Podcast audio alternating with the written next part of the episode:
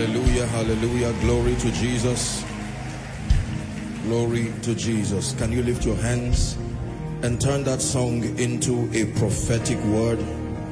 I decree and declare there's no limits, no boundaries, even by the Spirit. Someone is praying. Yes, Lord. We're here because we believe. We're here because we know that you reward them that diligently seek you. Someone is blessing his name. Amen to everything that you desire to do in our lives tonight. Let it be so. Let it be so. Let it be so. Ask the Lord to give you a very definite encounter tonight. Someone is still praying. I have come with my heart opened visit me let my life step into another trajectory in the spirit the bible says they go from strength to strength as many as appear before the lord in zion Shadike barako sabranda kapalaka shepretike beleteros. Impreke parusa zigevere shatarianda bakata. Lord, we thank you. We thank you. We thank you. For in Jesus' matchless name we have prayed. In Jesus' glorious name we have prayed. This is the house of God. This is a place for transformation. This is a place for encounters.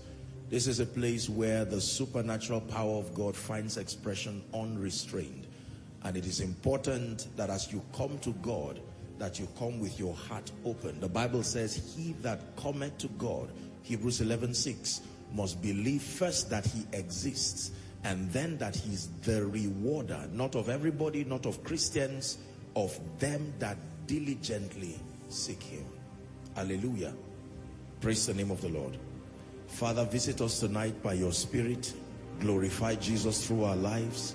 Spirit of the living God, find unrestrained access to our lives, our minds, our destinies in the name of Jesus. Let tonight be an extraordinary experience for us. In Jesus' name we pray. God bless you. Please be seated. Good to see everyone in church. Azaria family, blessings to you, UK, US, Canada, Koinonia Global. The psalmist said, I was glad when they said unto me, let us go to the house of the Lord. And so it's my joy to welcome you again um, to this glorious service. You will never be the same in the name of Jesus. Very quickly before we get to the word, I want to um, specially honor a very great man of God, Dr. Francis Miles. Please let's give him a big koinonia welcome. Blessings to you, Bishop. Please give him a, a big, big, big, big, big, big God bless you. Hallelujah. Amen. We first met um, in Johannesburg and it was a warm time together and now he's here with us at home. God bless you, bless you and honor you, Bishop, in the name of Jesus Christ. Hallelujah. And everyone who has come from far and near, you are most welcome in Jesus' name. Now, the teaching of the word imparts wisdom to the believer. One of the ways that we access the wisdom of God is when we are methodically mentored. When the word of God comes, it sustains the ability to impart the wisdom of God. And then when we expose ourselves in an atmosphere of worship, just crying out our hearts, one of the things that worship does is it brings you into an experience of the nature and the character of God. You can teach people about the fruit of the Spirit, but just because they are aware of the existence of those manifestations of God's nature does not mean they will have it. They need to be exposed. It's like, it's like marinating your, your meat you know, you put it and then you soak it and let it there for hours. And then when that marination is done, you find out that within that meat, within that protein, the, the fluid that surrounded it has now found itself inside. That's what happens to believers. So when we have extensive moments of worship, just pressing into his presence, it's not a waste of time at all. You're opening up your spirit to become more like him. And then of course, impartations help you to experience the power of God even in your life. When you come to church, you must be conscious of the fact that every part of the church service was designed by God to do something to your spirit man. From the opening prayer to the final blessing. Hallelujah. That's for me. Thank you. I hope I don't need it because when this plane lifts, we only land when the job is done. God bless you. Hallelujah. So the teaching of the word, worship, and then impartation. Hallelujah. Lay your hands on your head in one minute and say, Father, let your word come with power. Let it radically transform my life. Someone pray. Go ahead and pray.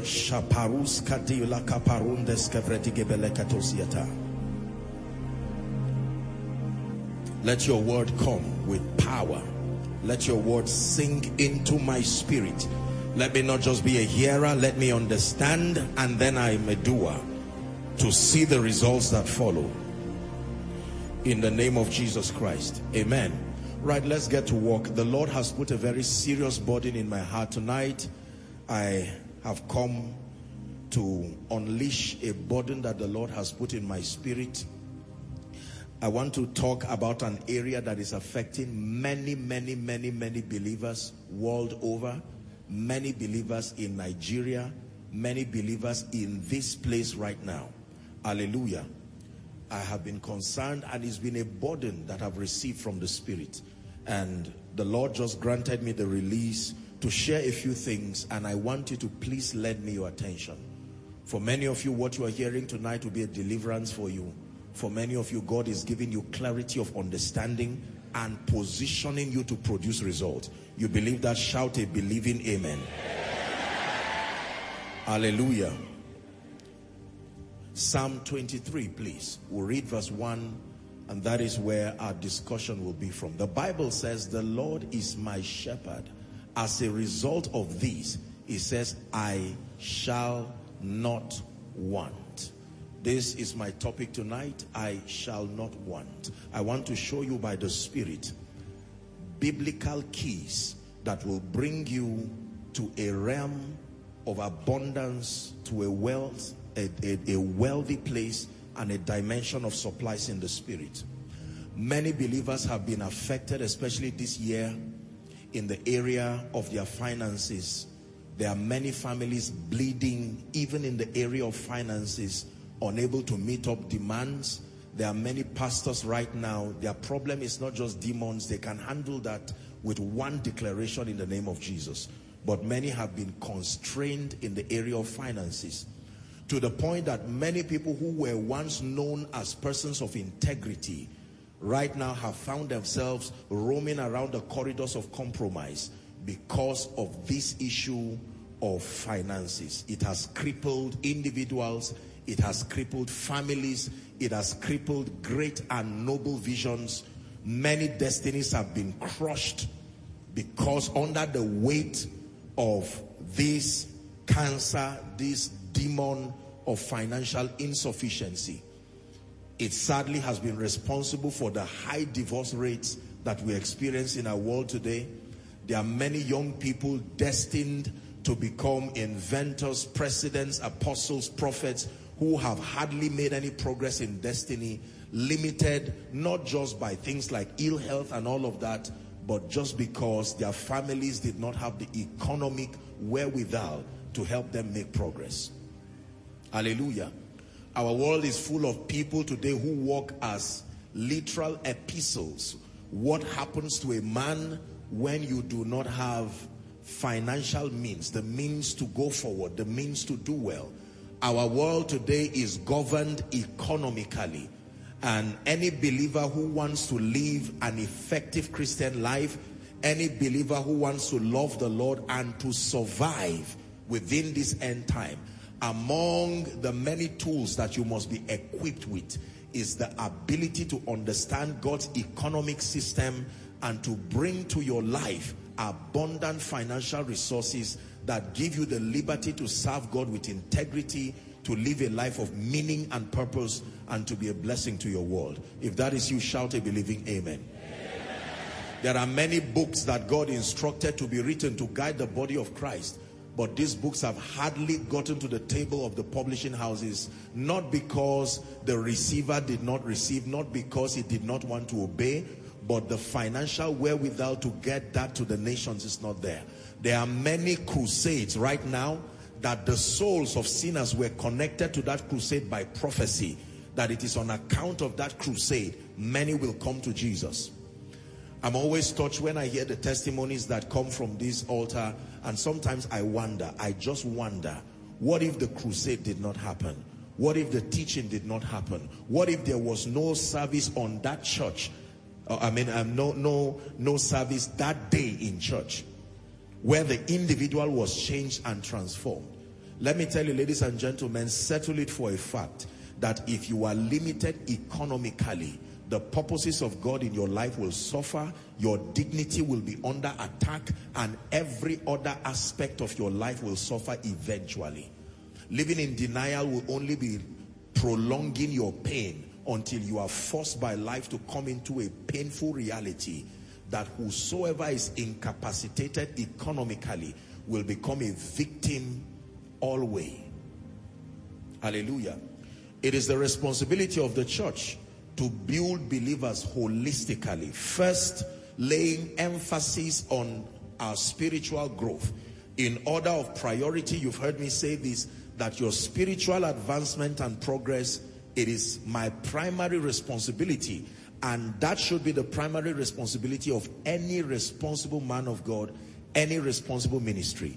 But in addition to your spiritual well-being, it's important that believers be taught the whole counsel of God. And that includes helping them to excel in every other facet of life. And I have discovered from scripture, from experience, and by privilege of leadership, that when finances is sorted out at any level, many things will go forward in your life.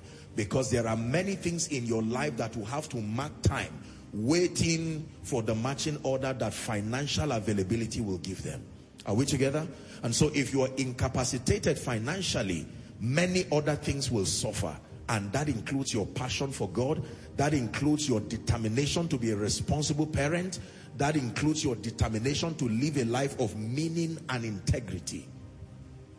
Believers shy away from the subject of finances for many reasons. One, because it has been wrongly taught or largely taught from a standpoint of carnality, a standpoint of lust, laced with all kinds of imbalances that doesn't end up inspiring the people to desire to see the blessing of the Lord upon their lives, but it produces a lust-driven congregation. People who are hungry, obsessed, even unto death. People can cheat and kill in church. People can do anything because we have proposed inaccurate narratives about the subject of money or finances. And this has most affected my generation of young people because of the pressure to try to show that the word is working. Many preachers, many individuals, many businessmen, many young men have found themselves in troubles today that only the mercy of God can bring them out. Are we learning now? And then on the other hand, there are people who have lived in denial and proposed that sense of denial to many people who have embraced other aspect of the kingdom but ignored the subject of finances for whatever reason. And many are crying under the weight of their ignorance, the weight of their pride, the weight of their irresponsibility as far as the subject of finances is concerned. My teaching tonight is an expression of my commitment to see us holistically blessed. My teaching tonight is an expression of the burden that the Lord has put in my life. But my teaching tonight is also an, an expression of love.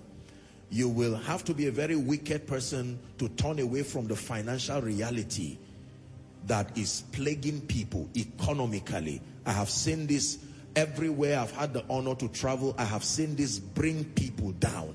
The purposes of God is under attack. And one of the potent forces that Satan is using in this end time is financial hardship. Hallelujah. There are people locked up in hospitals today. You can imagine the gentleman who came sharing his testimony, $50,000. And you see, one of the ways that the devil destroys finances is by bringing mysterious sicknesses that you keep paying for and you are never healed by. An individual would not spend bills up to $50,000 for just no reason. But when an individual is sick, you will sell anything, you will borrow anything because it is your attempt to keep the person alive. And then unfortunately, if the person passes on to glory, the hospital will sympathize with you, but you will still pay. Hallelujah. The wife of the sons of the prophet was in that kind of situation.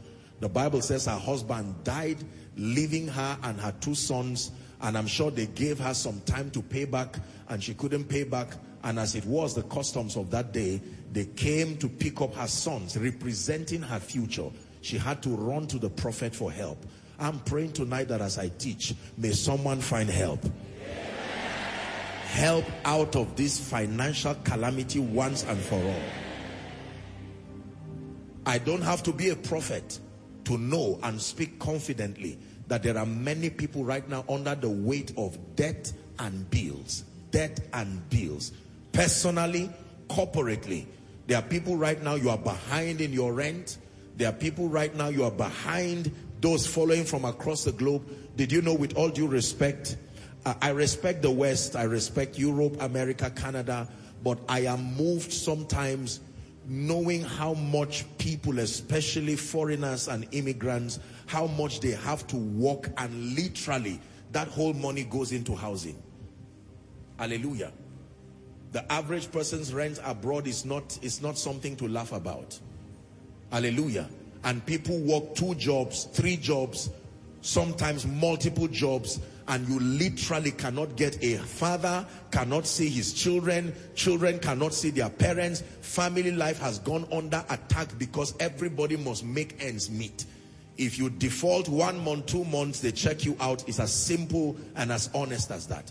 And if for any reason you lose that little job now, it is amazing. There is an attack upon believers that we are not aware of. And if we do not wake up with responsibility and discernment, the Bible says be sober, then it says be vigilant. For your adversary, the devil, the Bible says he roams around like a roaring lion, seeking whom he may devour.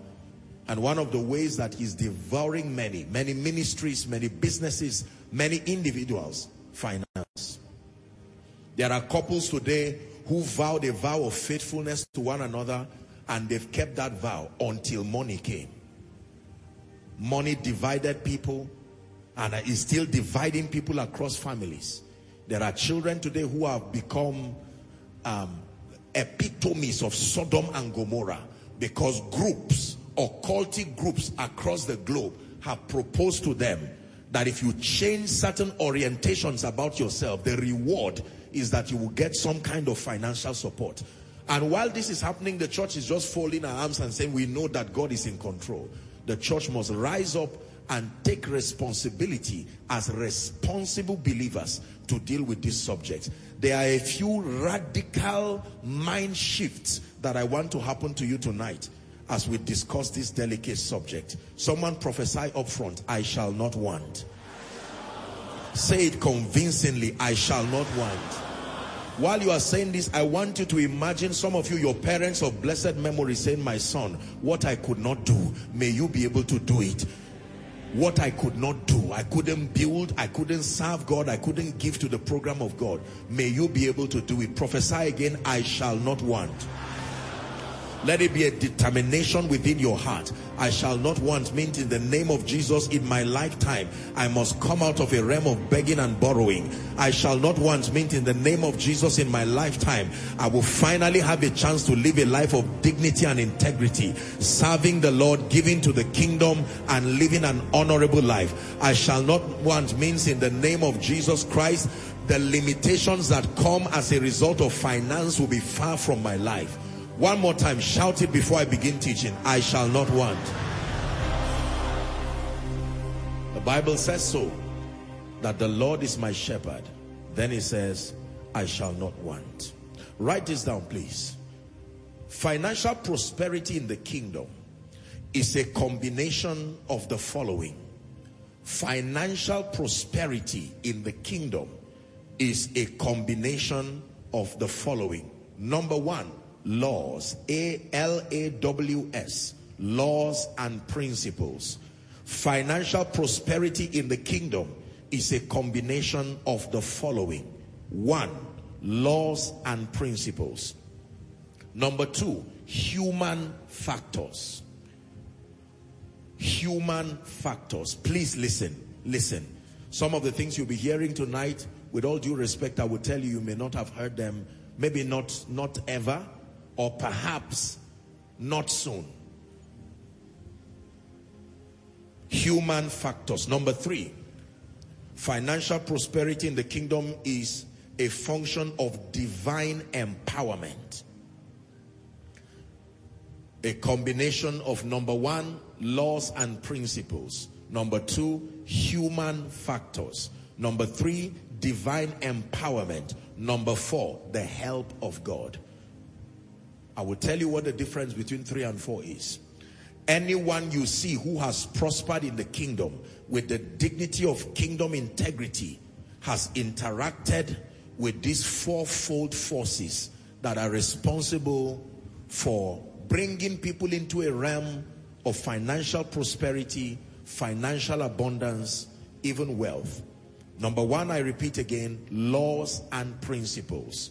Number two, human factors. Number three, divine empowerment. Number four, the help of God. May you experience all four I'm going to go straight to the point. I have done a number of teachings on finance in this house. And so there are a number of foundations we already have. I do not want to visit those foundations again. So I want to deal with the major areas. I have, in preparing my notes, handpicked a few areas that I think by the Spirit is where the difficulty in understanding the subject of kingdom wealth is. And these are the areas that I want to talk to. So I want you to listen very carefully. Hallelujah. That financial prosperity in the kingdom is a combination, an interplay. When God wants to prosper men in the kingdom is beyond just a divine pronouncement.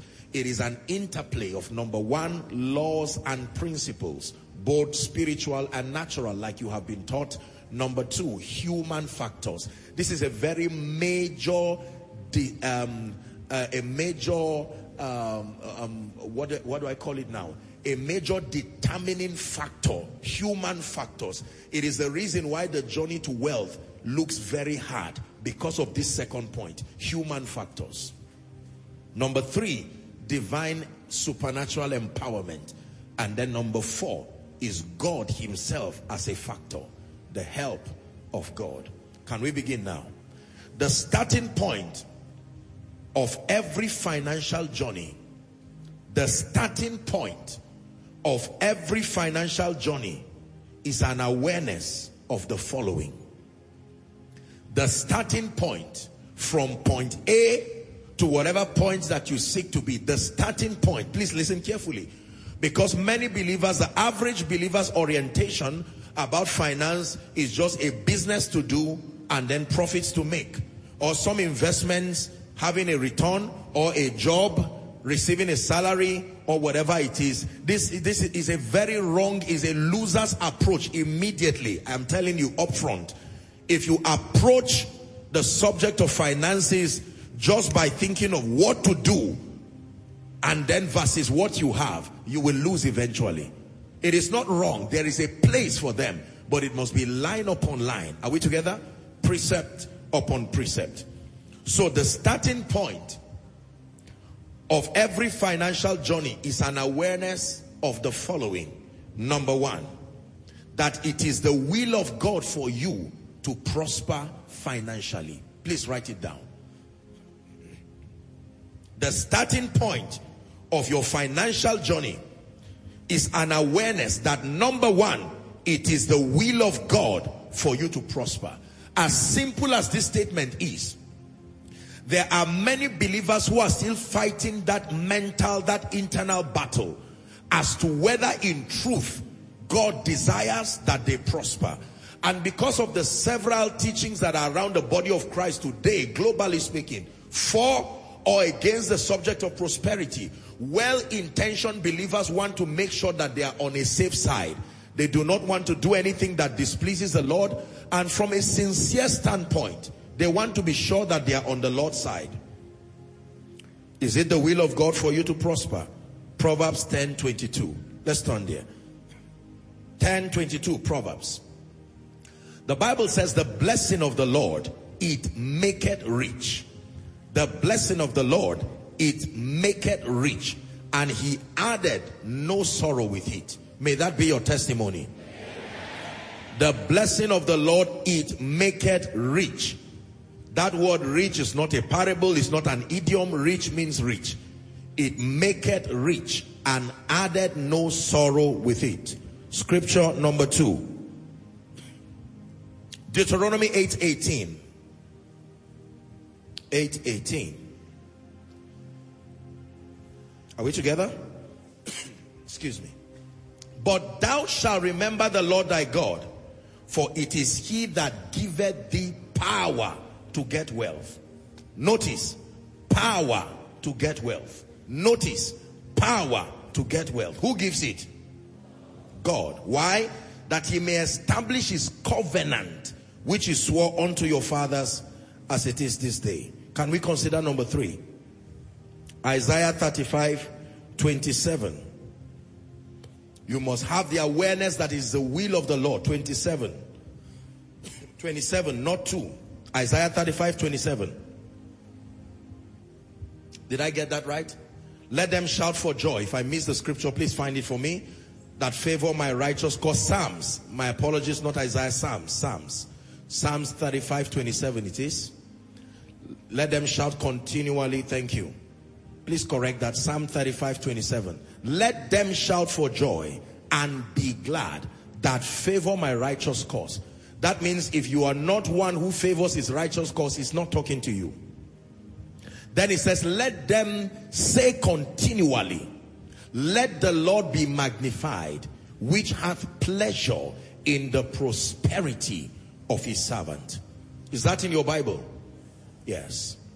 First Timothy chapter 6 and verse 17 will be the final scripture to establish this point. The starting point of every financial journey is an awareness that number one, it is the will of God for you and I to prosper. Here's what the Bible says. Paul is charging Timothy. Charge them that are rich in this world, he says, that they be not high-minded, nor trust in uncertain riches, but in the living God. And he says that God gives us richly. How many things? All things to enjoy. He's bringing a warning to those who are rich. He never talked about their wealth. He spoke about something that becomes a side effect of them being rich without God. He says them that are rich in this world. That means there is worldly, a worldly financial system and there is the kingdom financial system. Are we learning now? Say after me, it is the will of God for me to prosper financially.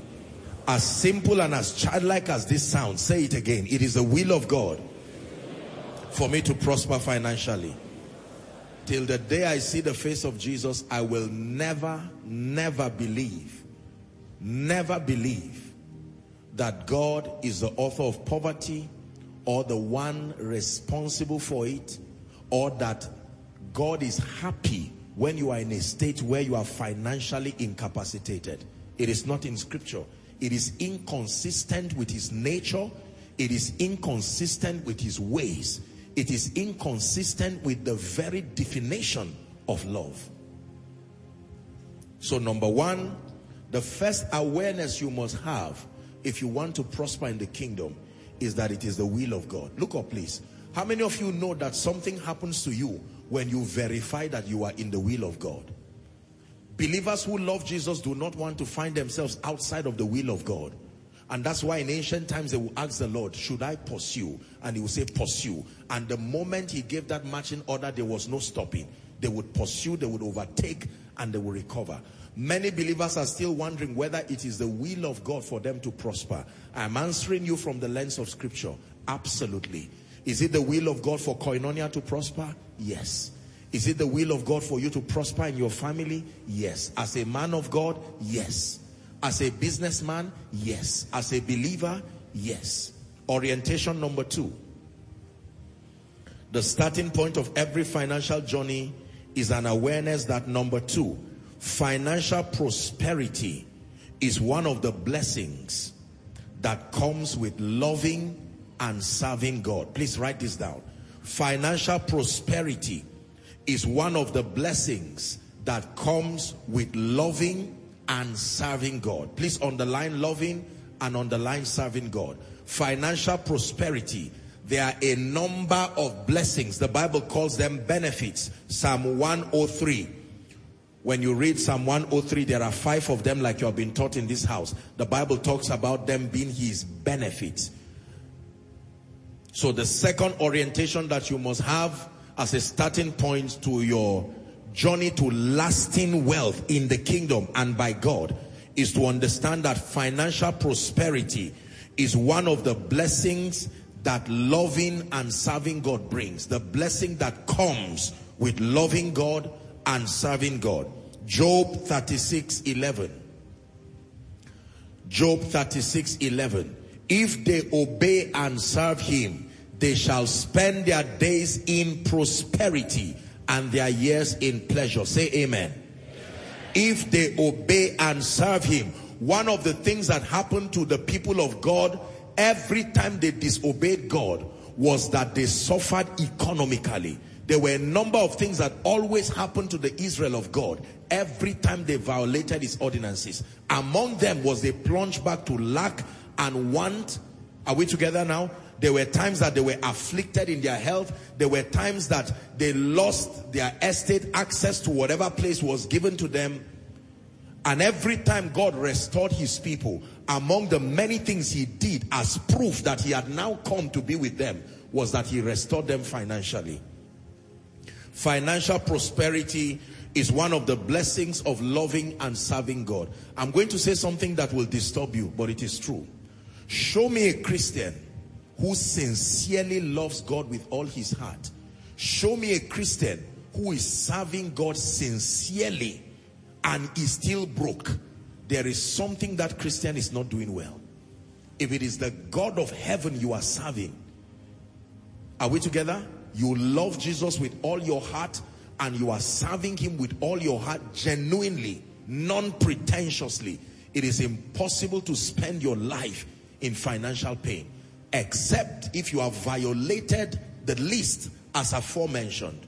The ignorance of his laws, you have not considered the human factors, you have rejected willfully empowerment by God. You have rejected the help of God. Otherwise, anybody who truly loves Jesus and serves Jesus will eventually, among all the blessings that loving Jesus brings, eventually you will experience and in your lifetime, you will taste of financial prosperity. May that be your portion.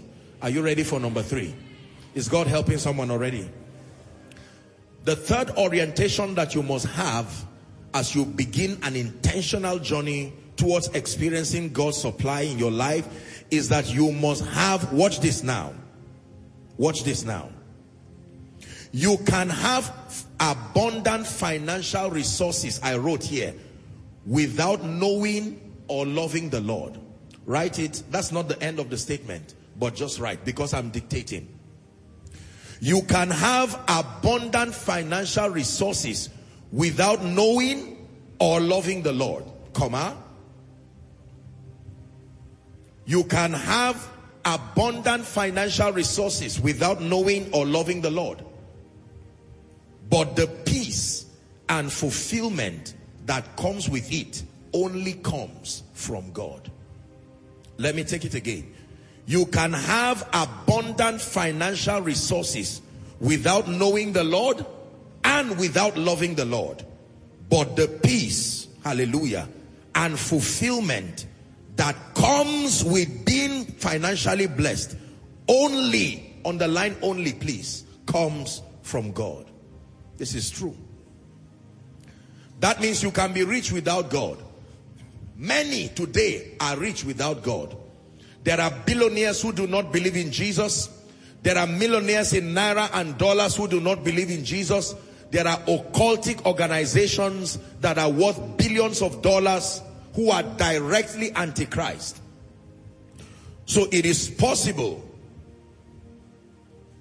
that you can, listen carefully, do not be surprised when you see unbelievers prosper. Do not be surprised when you see non-believers, people who are vocally resistant to the gospel, prosper. Our world is full of many people who have abundant financial resources. Some of them curse God to the face while they are prospering. However, the peace and fulfillment that comes with money only comes from God. I can tell you that. Proverbs 10, 22. We read it earlier on, we'll read it again. The blessing of the Lord, the Bible says, make it rich. Then it does not stop there. It says, and he added no sorrow with it. That means anybody who prospers, you add something with it. Takes away something with it. There are people who got money at the expense of their conscience. There are people who got money at the expense of their allegiance. You know, you, they had to fraternize with occultic groups. There are people today who have money but they cannot sleep. They live in mansions but they sit on chairs all through the night because they cannot find sleep. I can tell you this. There are many wealthy people who live on injections and drugs because they cannot sleep.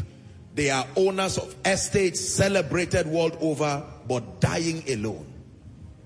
No wonder you have even among the wealthy people who will start millions and billions in their accounts, write letters and commit suicide. Why should a multimillionaire, why should a billionaire be committing suicide? You would think with the presence of money, there is, let me tell you this. There are problems that only come to your life because you are rich. Money solves other problems. But the realm of wealth has its own problems. And the problems that poor people have, money can solve most of it. But the problems that rich people have, only God can solve it. Did you hear what I said? The problems that poor people have, money can usually solve most of it. Most poor people's problems is how to get, uh, how do they say it now? To get ends to meet. But for a wealthy person, most rich people, their problems is not how to get uh, ends to meet. No. When you have a problem that money cannot solve, you are in trouble. Because you will need God. Most poor people, their problems, I can tell you. And poor here not being an insult, just a description of a state of living. Most poor people, the problems, 90% of a poor man's problem, I can tell you, can be solved with finances. Housing, food, health care, etc. But there are people who get to a realm where they have all the money and everybody within their realm also has money. At that point, what solves money is not, what solves their problem is not money again. So if you, be, if you get beguiled by social media and television to believe that just because people are flashing designers, driving the most expensive cars, living, having the most luxurious living, and sometimes even believers admire this and they say, God, but this is what I want now. Is it that you cannot give me? I've had the honor and I say this with every sense of humility. I have met billionaires in dollars. I have spoken with very wealthy people. You do not want to know the problems that wealthy people have. For most wealthy people, one of their major problems is succession. The devil makes sure that most of them have foolish children.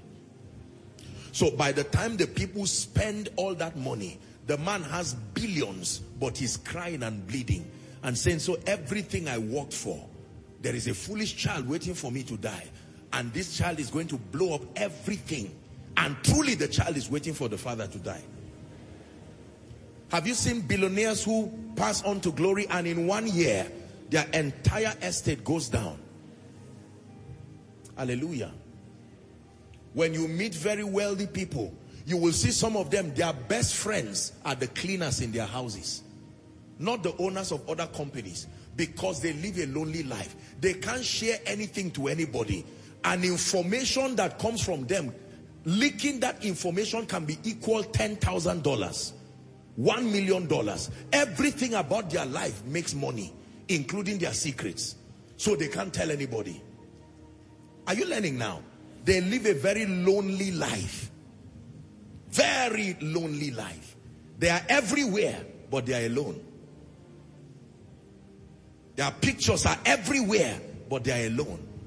They wake up in the night, inject themselves with all kinds of substances so that they can sleep for three or four hours. Wealth without God. Some of them are called James in Nigeria. They are called John in Europe. They are called Gabriel in Dubai.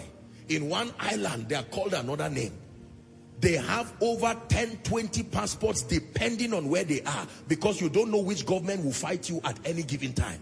So you have to be ready to run away. Kai, listen, if you ever admire wealth without God, may you grow enough to see fast because there are many, many people today. I hope you know that wealthy people are not angels. They are human beings. They have problems. They have problems. Solomon got into that state when Solomon became wealthy, he wisdom made him wealthy. But when he became so wealthy, he was lonely. He tried 700 wives. It didn't work. 300 concubines. It didn't work. He said, confessing his own sins. He said, everything my eyes saw. Do you know that what that means? It's one great, you know, personality who had that problem. I don't know what they call it anything he saw, he would want to buy it. They had to hire a manager to control his appetite. True story. So you can tell him, sir, I know you have the money for this, but do you need it? So they give you three questions to answer before you buy anything. Because he has gotten to a point where it has manipulated his understanding. If he saw anything and did not buy it, he could lose sleep. There is a medical name for it. Hello? it can affect you because that realm, there are some sicknesses that don't affect other people. But let me tell you this. I'm not insulting you, my dear people.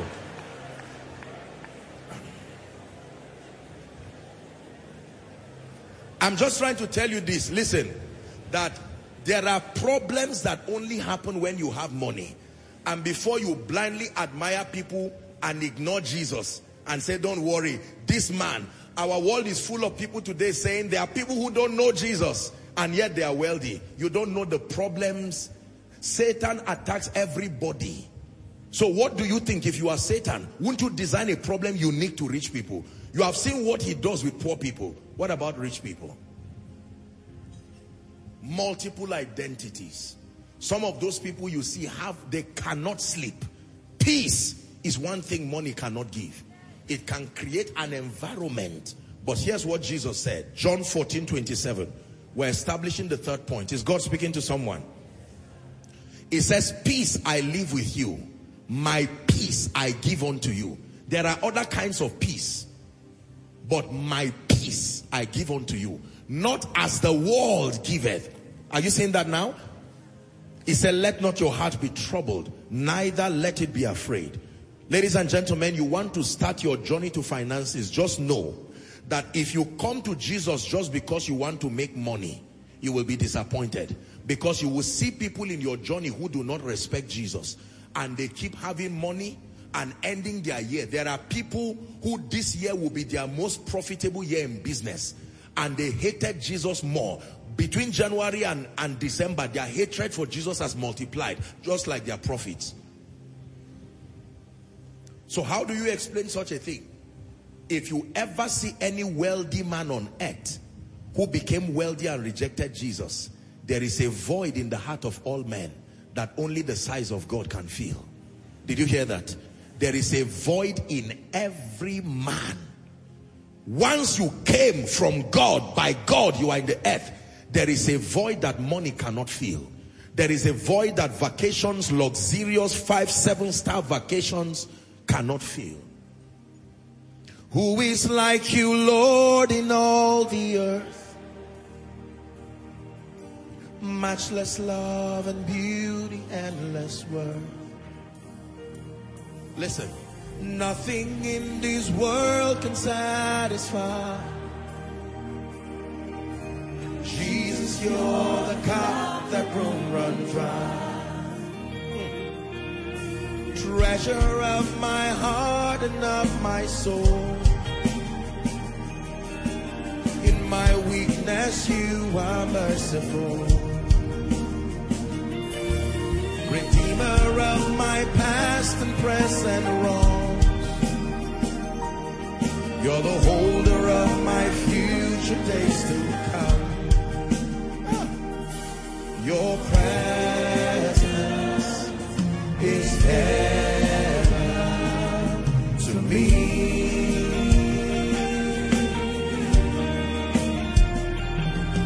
Your presence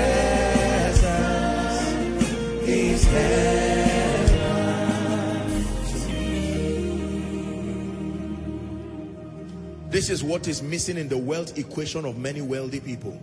So they run to pastors so they run to spiritualists. So they run to people and say, I have everything life can offer. But the joy that comes from Jesus, I do not have. The peace that comes from Jesus, I do not have. Ladies and gentlemen, let me tell you up front. You can prosper financially without God. But the peace and joy and fulfillment that is added to God's dimension of prosperity, no business can give you. No investment can give you. You don't get that one in a bank. You don't get that one in an institution. You only get it from a person. He's called the Prince of Peace. Are you learning? So for those of you who want to hustle and make it without God, and you are saying, God, I've served you, I've tried for you. Let me focus on my finances. I'm giving you an advice up front so that you are not disappointed. The pursuit of wealth, the pursuit of money without God can give you the money, but with it you will miss something that will make the money useless. Hallelujah. I have not seen any dead man carry his money out of the earth. Have you seen it? Not even the expensive coffin. Billionaires die, they enter the same ground. There is no special ground for billionaires. No matter who you are, by the time you die, is the same earth. On, you see, physically, we have VVVIPs, VIP services on earth. Where to enter, how to fly, how to eat, VIP plates, VIP whatever. There's no VIP grave. Everybody goes to the ground. And you do not even know who you are lying on top. So if the only thing that you, you believe that you have money and you feel I don't need God, no. Peace. You see, we have to, this will even help you to know how to preach to wealthy people. If you want to preach to wealthy people and say God will take away all your financial problems, it's a wrong audience. They will not listen to you. That's why when Jesus called for the feast, all the rich people refused to come. You remember that our discussion? They refused. Another person said, I just married or I, I just bought something. If, and he said, go to those who are, have all these problems. And they came. There is something you can tell a wealthy man. The Prince of Peace can give you peace. These 127 businesses you have around the world that is keeping you awake, even though wealthy. You are worth $1 billion, but you are owing $5 billion. Now, there is the Prince of Peace who gives men sleep. Are we together now? Number four. What is the fourth orientation you must have? If you want to be sustainably wealthy. Can we continue? Wealth and abundance in the kingdom. I said it as a preamble, but now I'm structuring it into the point. Wealth and abundance in the kingdom is a function of laws, human factors, divine empowerment, and the help of God. This is the fourth thing you need to know. Laws in the kingdom is a function, an interplay of laws, human factors, divine empowerment, and the God factor. Don't choose the laws alone. Don't choose the human factors alone. Don't choose divine empowerment alone. Choose God ultimately, but respect the system he designed to. Do you notice that the four points I gave you, people have been independently wealthy, isolating any one of them. There are those who have been wealthy only by laws and principles. There are those who have been wealthy only by human factors. For instance, relationship and corruption. There are those who have been wealthy only by divine empowerment. An anointing came into your life and you prophesied to someone and the person said, I'll be a partner with you and your ministry forever. You don't know jack about finances, but you have money in your hand. And there are others who God just decided to bless, or well, not decided really, for by whatever reason their alignment to God, they just secured his favor in their lives. But sustainable wealth comes when you can combine all this together. Now watch this. When you make jollof rice, you mix all kinds of ingredients together with the rice. Am I right? But imagine that you have a table full of pepper and salt and onion and rice. Then you decide to eat the pepper. Then swallow the salt. Look up please. And then you carry the onion and eat it. Then you carry the dry rice like that and eat it. And say the most important thing is that it, it will combine when it gets there. Is that jollof rice? You see the problem with the body of Christ? What you want to produce is jollof rice. Your ingredients are right, but others are eating pepper alone. Others are taking salt alone. Others are taking the seasonings alone. Others, it's even the dry rice themselves they are eating. I say, why doesn't it taste like jollof rice? Because there is something you must do to eat first. This is what I'm helping you do. Are we together now? So wealth and abundance. This is where the fight between preachers and businessmen have come. Businessmen will tell you, listen, forget about all these preachers lying and deceiving you. You just be sincere, be valuable, and you'll be rich. And people will come and say, it's true. When I stopped listening to these nonsense men of God are preaching, and I now became serious, had a business, I now became a millionaire. And then on the other hand, you will see someone say, I don't know anything about business, I, have never gone to any financial school. I don't know anything. All I know is as a man of God, I preached, God raised somebody, gave me a house and a car. And now you are confused because both of them are prosperous. Wealth and abundance in the kingdom is a function of laws, human factors, divine empowerment.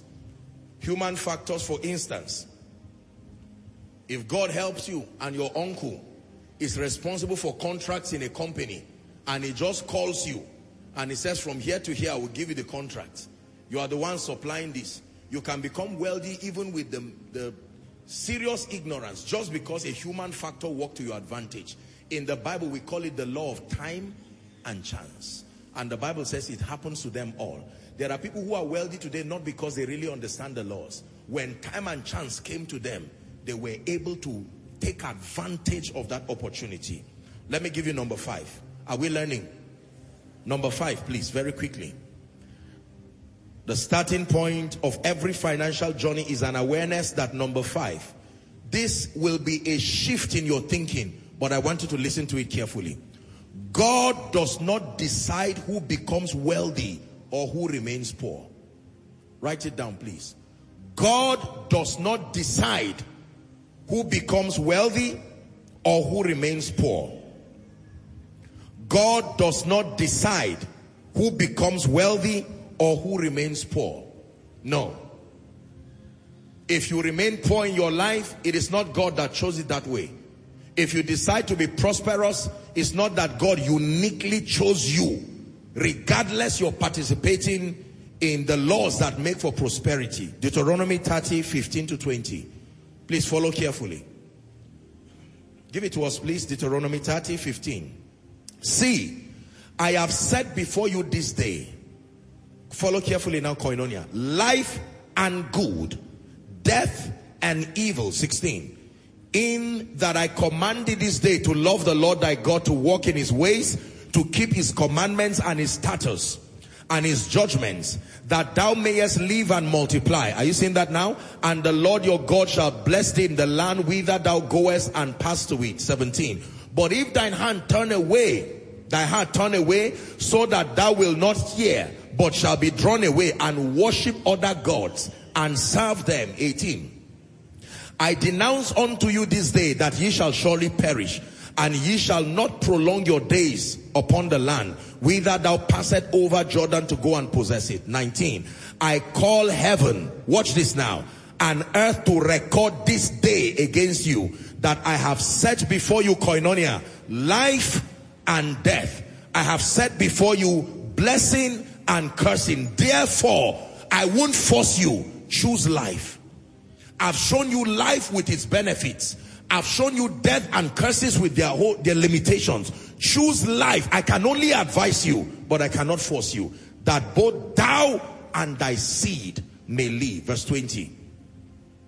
It says that thou mayest love the Lord thy God, obey his voice, cleave unto him. This what choose life means. For he is thy life and the length of thy days thou mayest dwell in the land which the Lord sware unto thy fathers, to Abraham, Isaac, to Jacob to give them.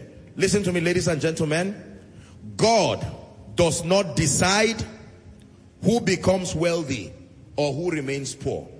The Bible lets us know in Proverbs 22 and verse 2, very disturbing but truthful scripture. The rich and the poor meet together. The Lord is the maker of them all. God did not make them so, but he made them all. You would think that because of this scripture, the Bible would just say men live together. But the Bible separates them into two groups, the rich and the poor. It says God made them all. But they made themselves either rich or poor. Can I give you the final orientation? So God does not decide who becomes wealthy. Don't see people who are getting wealthy and say God just decided to bless them. God just decided to bless the man of God. Decided to bless the family. And we are just cursed. No, God does not work like that.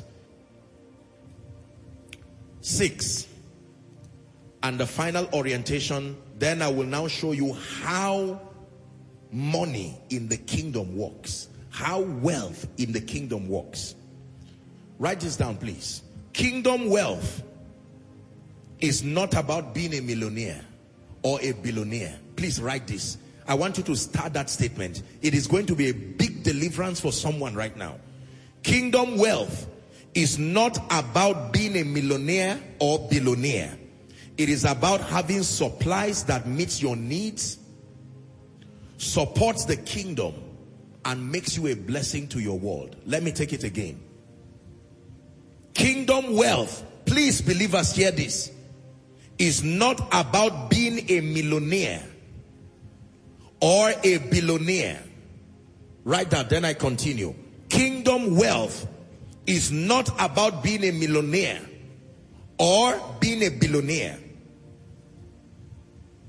It is about having supplies that meet your needs, supplies that empowers you to support the kingdom, supplies that empower you to bless your world. That is the goal of kingdom wealth. One last time. Kingdom wealth is not about being a millionaire. Body of Christ, hear me.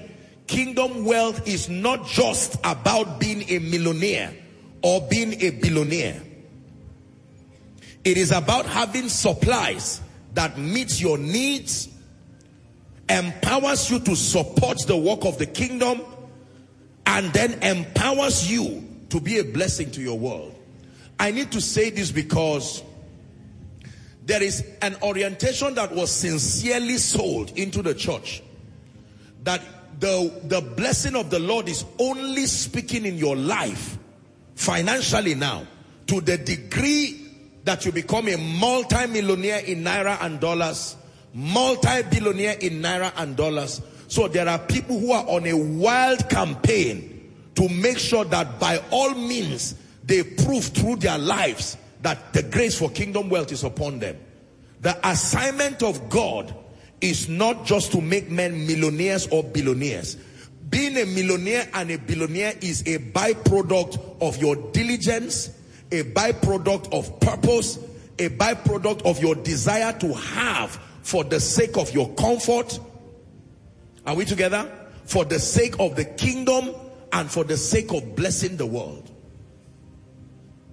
Whatever amount that adds up to, if at all you can give it a monetary value, that becomes what you really need. There are people on earth, if they, based on their assignment, based on their mindset, their level of alignment to their lives and the kingdom, if they ever prosper beyond $100,000, it becomes the reason why they would die. Are we together?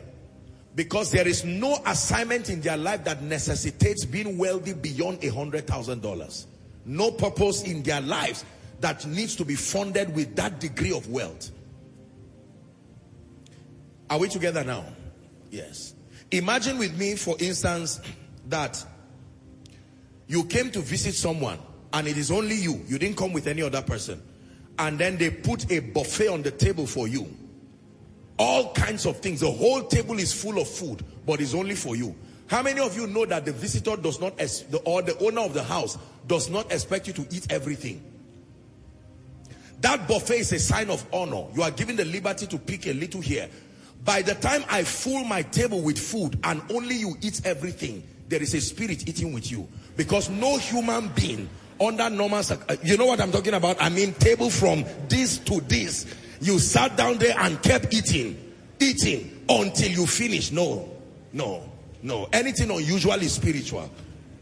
Anything unusual, including eating something beyond your size. Are we together now? If you are with me, say amen. amen. Kingdom wealth is not about being a millionaire. Now, don't get me wrong. There's nothing wrong with being a millionaire. There's nothing wrong with being a billionaire. Are we together now? It is just a name given to you by reason of a status you attain financially. That's, that's just it. What matters to God is not that you're a millionaire or billionaire. What matters to God is that by obeying his principles, you attain a level where you can live a life of dignity. Are we together now? And then you have abundant financial resources to support the program of God. My goodness, I'm coming there shortly. It will be one of the major reasons why you must desire the blessing of the Lord upon your life. There is so much to be done for the kingdom. So much to be done. Many believers have no idea what it costs to do the work of the kingdom. There are a few people here who are pastors. There are a few people here who are church leaders. And you will agree with me that I, you always hear me say that the name of Jesus is so heavy. It takes financial resources to lift it high for the nations to see. Hallelujah.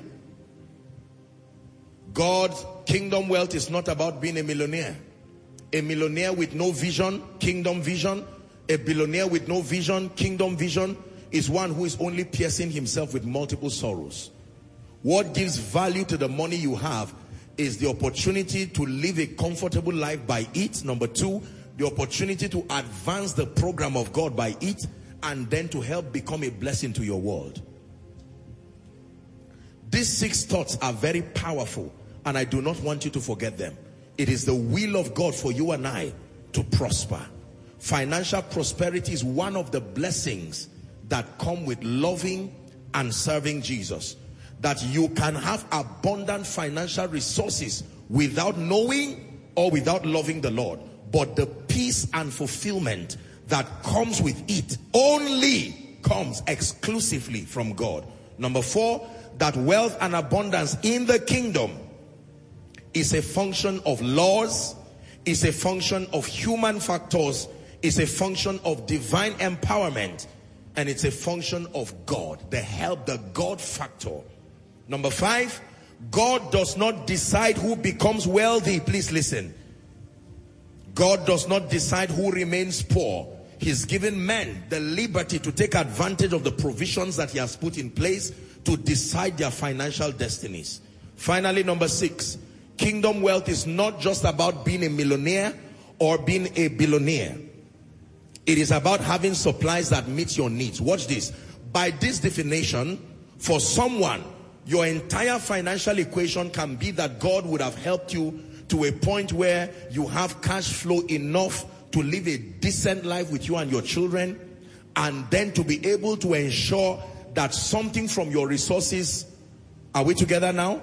comes into the kingdom come project and then that you are able to be a blessing to your world. You can choose as an act of your will that I want to love God and I'm not interested in being a billionaire and a millionaire. I want resources enough to take care of myself, fund the gospel as much as is within my power and to be a blessing to people. It is a choice and God will respect it. Hallelujah. Because there are people in church who God has been faithful to. But because of a narrative that has been sold, that until you see millions of dollars and billions of dollars, you are not yet there. If your passion is because of the kingdom, you are fine. But let me submit to you, within the boundary of modesty and a decent life, you do not need so much money. I know you won't believe this, but it's true. Within the boundary of decency and a modest life, as far as effective living is concerned, you do not need so much. Most of the problems of people revolve around housing, upkeep, transportation, maybe taking care of children. And when all those things are sorted, you will find out that truly, as far as your personal life is concerned, most of the money we have is in the bank. And it's been in the bank for years. That's to tell you, you really did not need it. It's there. It's been there for some for five years, 10 years. There are people who have money in the bank for 20 years. They've not withdrawn one tenth of it. They don't need it. They are just aware that it is there. Are we together? There are people who have passed on to glory today and left millions and billions of naira. Their families will never know. It's been there. I'm sure it goes to the bank eventually. It's not about being a millionaire. My desire is not to be a millionaire or to be a billionaire. My desire is to have as much financial abundance and freedom that can allow me live a decent and a meaningful life, can allow me be a massive contributor to God's end time program, and can allow me be a blessing to my world. If that assignment demands that I become a billionaire, then my pursuit to be a billionaire is not a loss-driven pursuit. It came as a derivative, as a conclusion. Are we together? that there is a budget that state has to fund.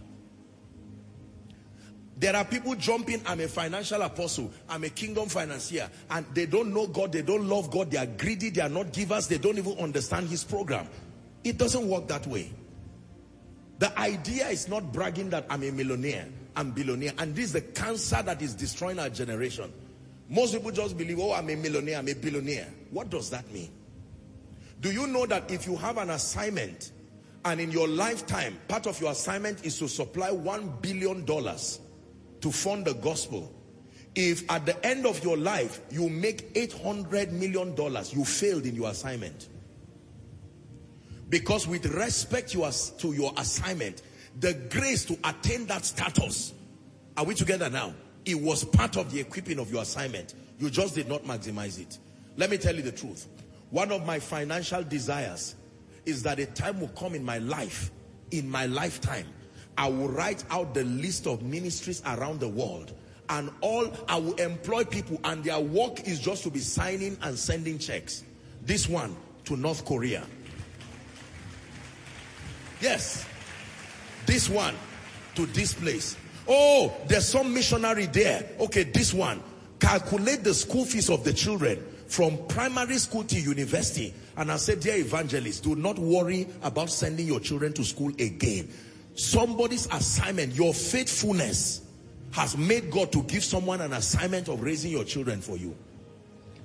That real estate people will rise up who will do a 2,000 housing estate and 200 of it, a tithe of it goes to the kingdom. Not a tithe of the money, a tithe of the house that you write the list of serious, visionary, disciplined mission agencies, men and women of God to say, sir, we have watched you for five years. You are a man that loves God with all your heart. Can we help you? We know that you are a preacher, but one day you also want to have a house. You also want to live this life so that you are not distracted. Take. Yes, sir. Yes, sir. Yes, sir. Oh, we understand that you are, the way your life is, you are traveling from pillar to post. You are a missionary. Today you are in this mission agency for six months. When are you going to get the chance to gather money together to build? So God sent me. This is my own assignment to keep your assignment going. Is someone learning now? And I truly believe that in my lifetime, there are already people doing this, but they are few, just one or two. But I believe there is going to be a sudden emergence. May it be from Koinonia. Young men and women with no bribe, no killing, no stealing, no human sacrifices, no ritual to remove body parts and make money with it. And these are people who will roll under the ground. You will think that they are preachers and they will tell you I'm just a kingdom financier. My assignment is that you fire on if the devil wants to afflict your children, they call you from a mission field. Don't worry. There are warriors waiting for you already. This is the orientation I want to give you. Versus, ah, this is a jeep. I claim it. This is somebody's house. Oh God, remove the person and give me the house. Bible said the wealth of the wicked. And you know, and sometimes we misquote scripture and make mistakes that only make us look foolish before the whole world. How do you come and stand in front of somebody's fence who suffered and built his house, labored for 30 years, and your prayer is that the person will go out so that you will enter? That can happen, but that's not how God works. I set before you life and death. Hallelujah. With all due respect, imagine that as I'm teaching now, an usher will just smuggle a quiet basket to you and is written, drop something. As a man, are you seeing that now? Suddenly you will lose concentration. You've heard me say it. One of the reasons why I'm able to preach is because I love Jesus, but also because there is food on my table. If there is no food on my table, only God knows the kind of messages that would have come that was not from the throne. Yes, sir. And it will be evil of me to have bread on my table and not be sure that there's also bread on your own table. When both of us have bread on our table, we can eat and give thanks to the one who blesses all men. And we can take from it and make sure that others too have that bread. Hallelujah. By the privilege of God's grace, God has helped us and granted us the, the opportunity to extend hands of blessings to many people whose destinies otherwise would have been destroyed. Families, people, there are people today who can go to school. There are people today who can eat. Christmas is on its way coming. There are people today who are happy. They will enjoy the memory of the birth of Jesus because someone is alive and empowered to do it. It takes more than having a good heart. It must translate from your heart to your hands to the world. And before I go into teaching you how wealth works in the kingdom now, I'm praying for you that number one, God will purify your heart. Listen, and and and I don't mean to be sarcastic.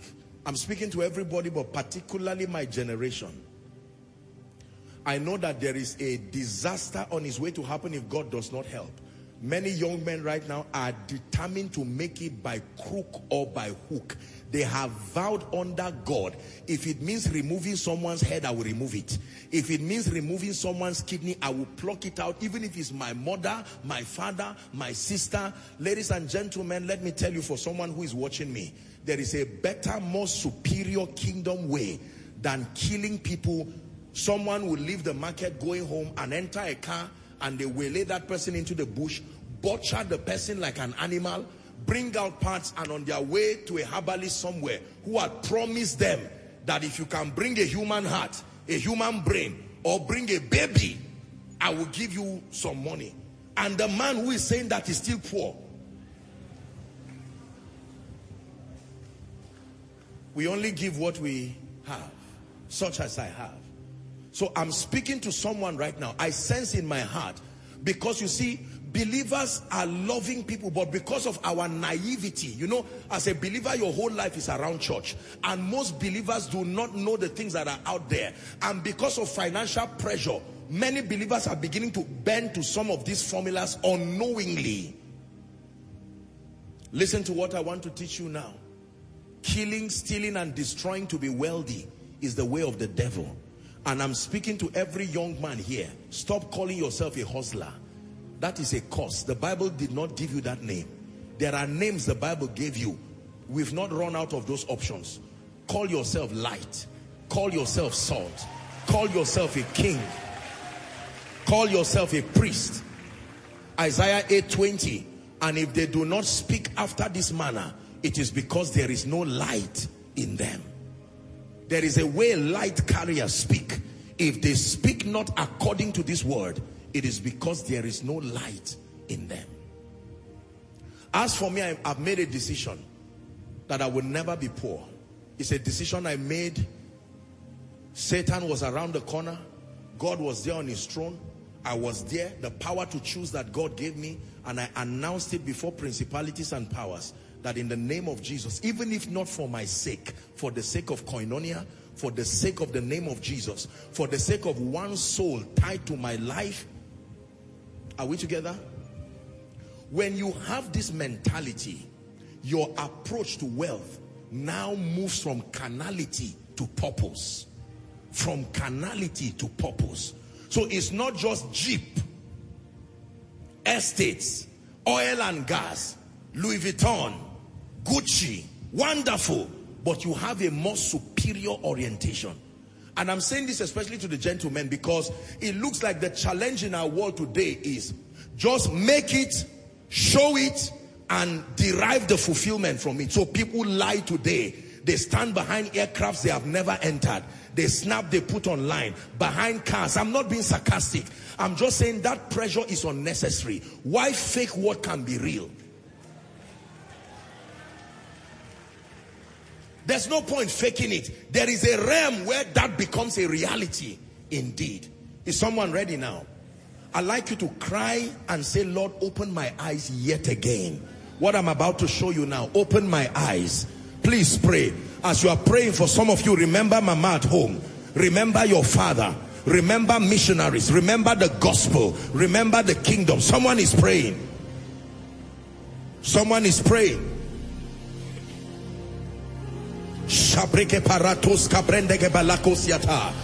Yes, Lord, it is your desire to lift me. A gentleman is praying. Zaria is praying. UK is praying. Canada, America. Go ahead, Koinonia Global. Pray, body of Christ.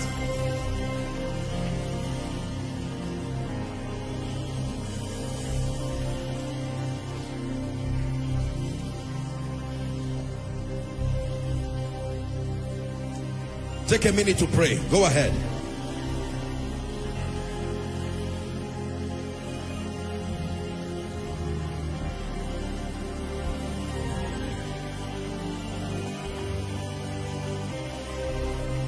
In Jesus' mighty name, we have prayed. All right. Fasten your seatbelts and let's see how God will help us. Ecclesiastes chapter 10 and verse 15. Ecclesiastes 10, 15. Let's read together. Please write and then read. Ecclesiastes 10, 15. Ready? One to read, please. The labor of the foolish wearieth every one of them because he knoweth not how to go into the city. One more time. The labor of the foolish wearieth every one of them because he knoweth not how to go into the city. The foolish there not being a sarcastic statement, not an insult, is a description of one who is void of knowledge. The Bible calls them simple or it calls them foolish. The Bible says it will weary them. Why? Because they do not know how to go into the city. Not because there is no city. That realm of reality is a possibility. But to know how to go there. Now, how wealth works.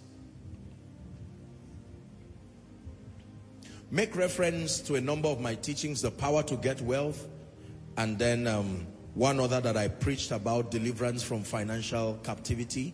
You may want to make reference to them so that certain elementary things that you need to have, I may not go into them. For instance, in that teaching, my last teaching on wealth, I defined a number of things. I defined the difference between wealth and riches. When you talk about riches, you talk about abundant supply of financial resources. But when you talk about wealth, you talk of the availability of abundant financial resources alongside the systems. Are we together? The systems that guarantee replenishing. The difference between wealth and abundance is that while abundance deals with the presence of resources, wealth deals with the presence of resources plus systems that have been put in place to guarantee replenishing. Are we together now? So just because a man has abundance does not mean he's wealthy. I can give you 10 million naira now. You are well, you are rich, but you are not wealthy because you have abundant financial resources and with it you can do a lot of things. You are now rich, you can become wealthy, but you are not yet wealthy. Wealth is not just measured in the amount of money, but is measured in the kind of financial systems you have put around your life to guarantee that there is no depletion, that you keep going higher and higher in the name of Jesus Christ. The first way wealth works, and I want you to listen, my dear people, I have taught you that wealth is centered around principles and laws. Everything that God designed starts from the realm of the spirit. Please let me have your attention.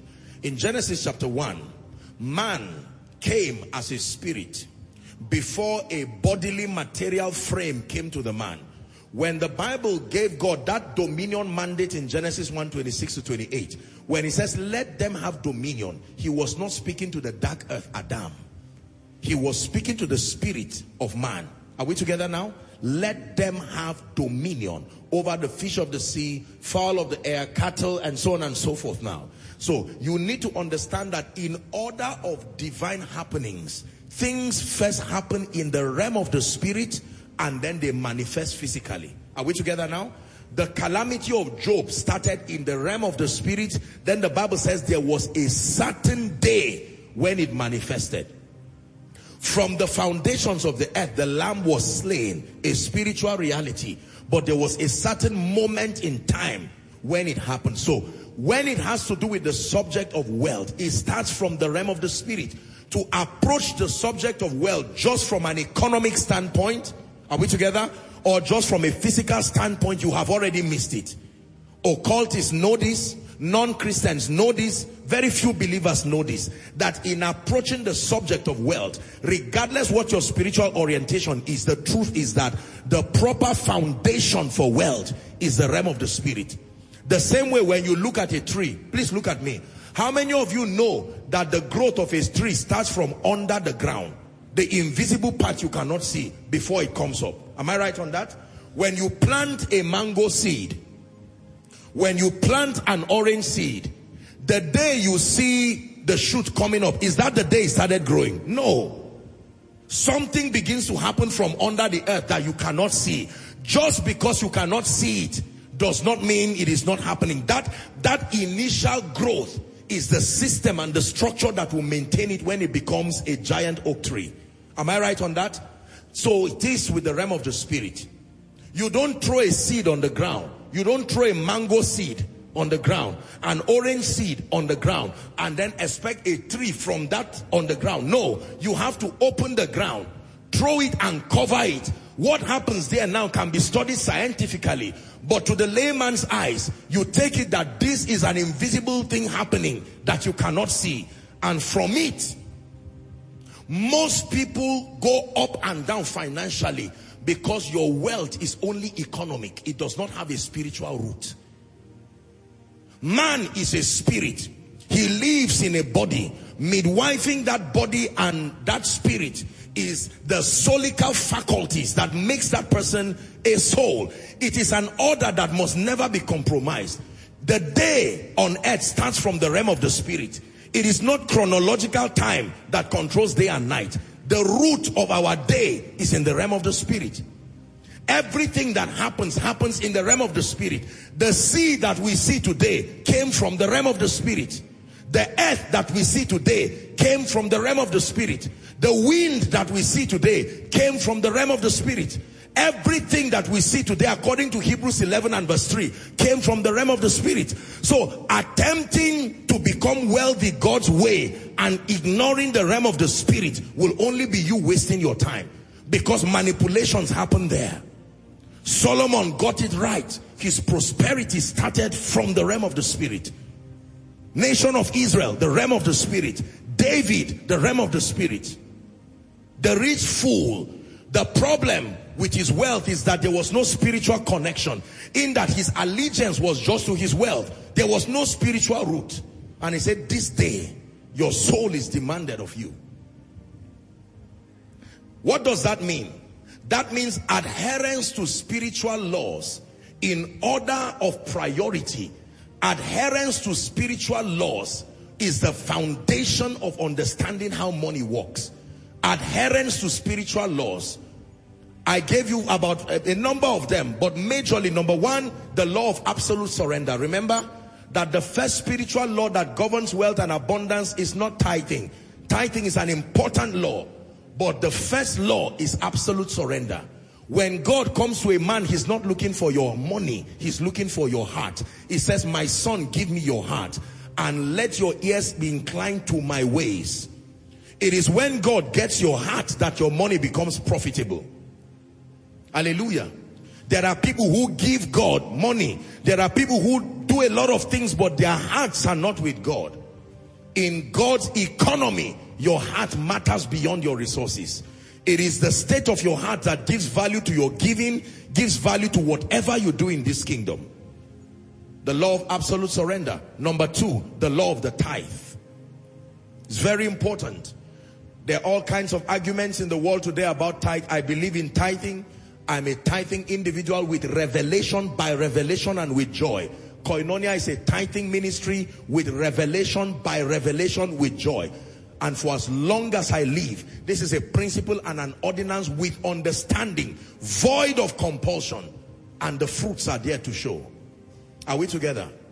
Every believer in Christ, every man of God, with all due respect, has a right to teach whatever they believe God has told them, including myself. It is your responsibility as a responsible believer to stay with the Holy Spirit and vet from the lens of scripture, even in light with the, of the results that follow. The Bible says, follow them who through faith and patience have obtained the promise. I believed in tithing, period. It is a conviction that came void of compulsion. I'm a student of scripture. I have studied my Bible. I have stayed with God.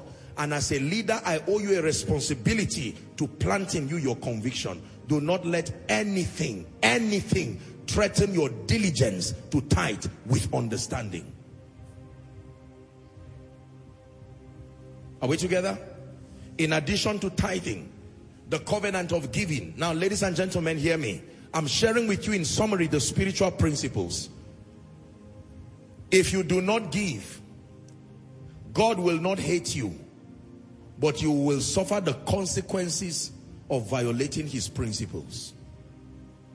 The epitome of love still has people going to hell today and he's watching them because as much as he loves them, he gave them the option to choose and some of them chose not to trust him and he respected their choice and they are now today in hell.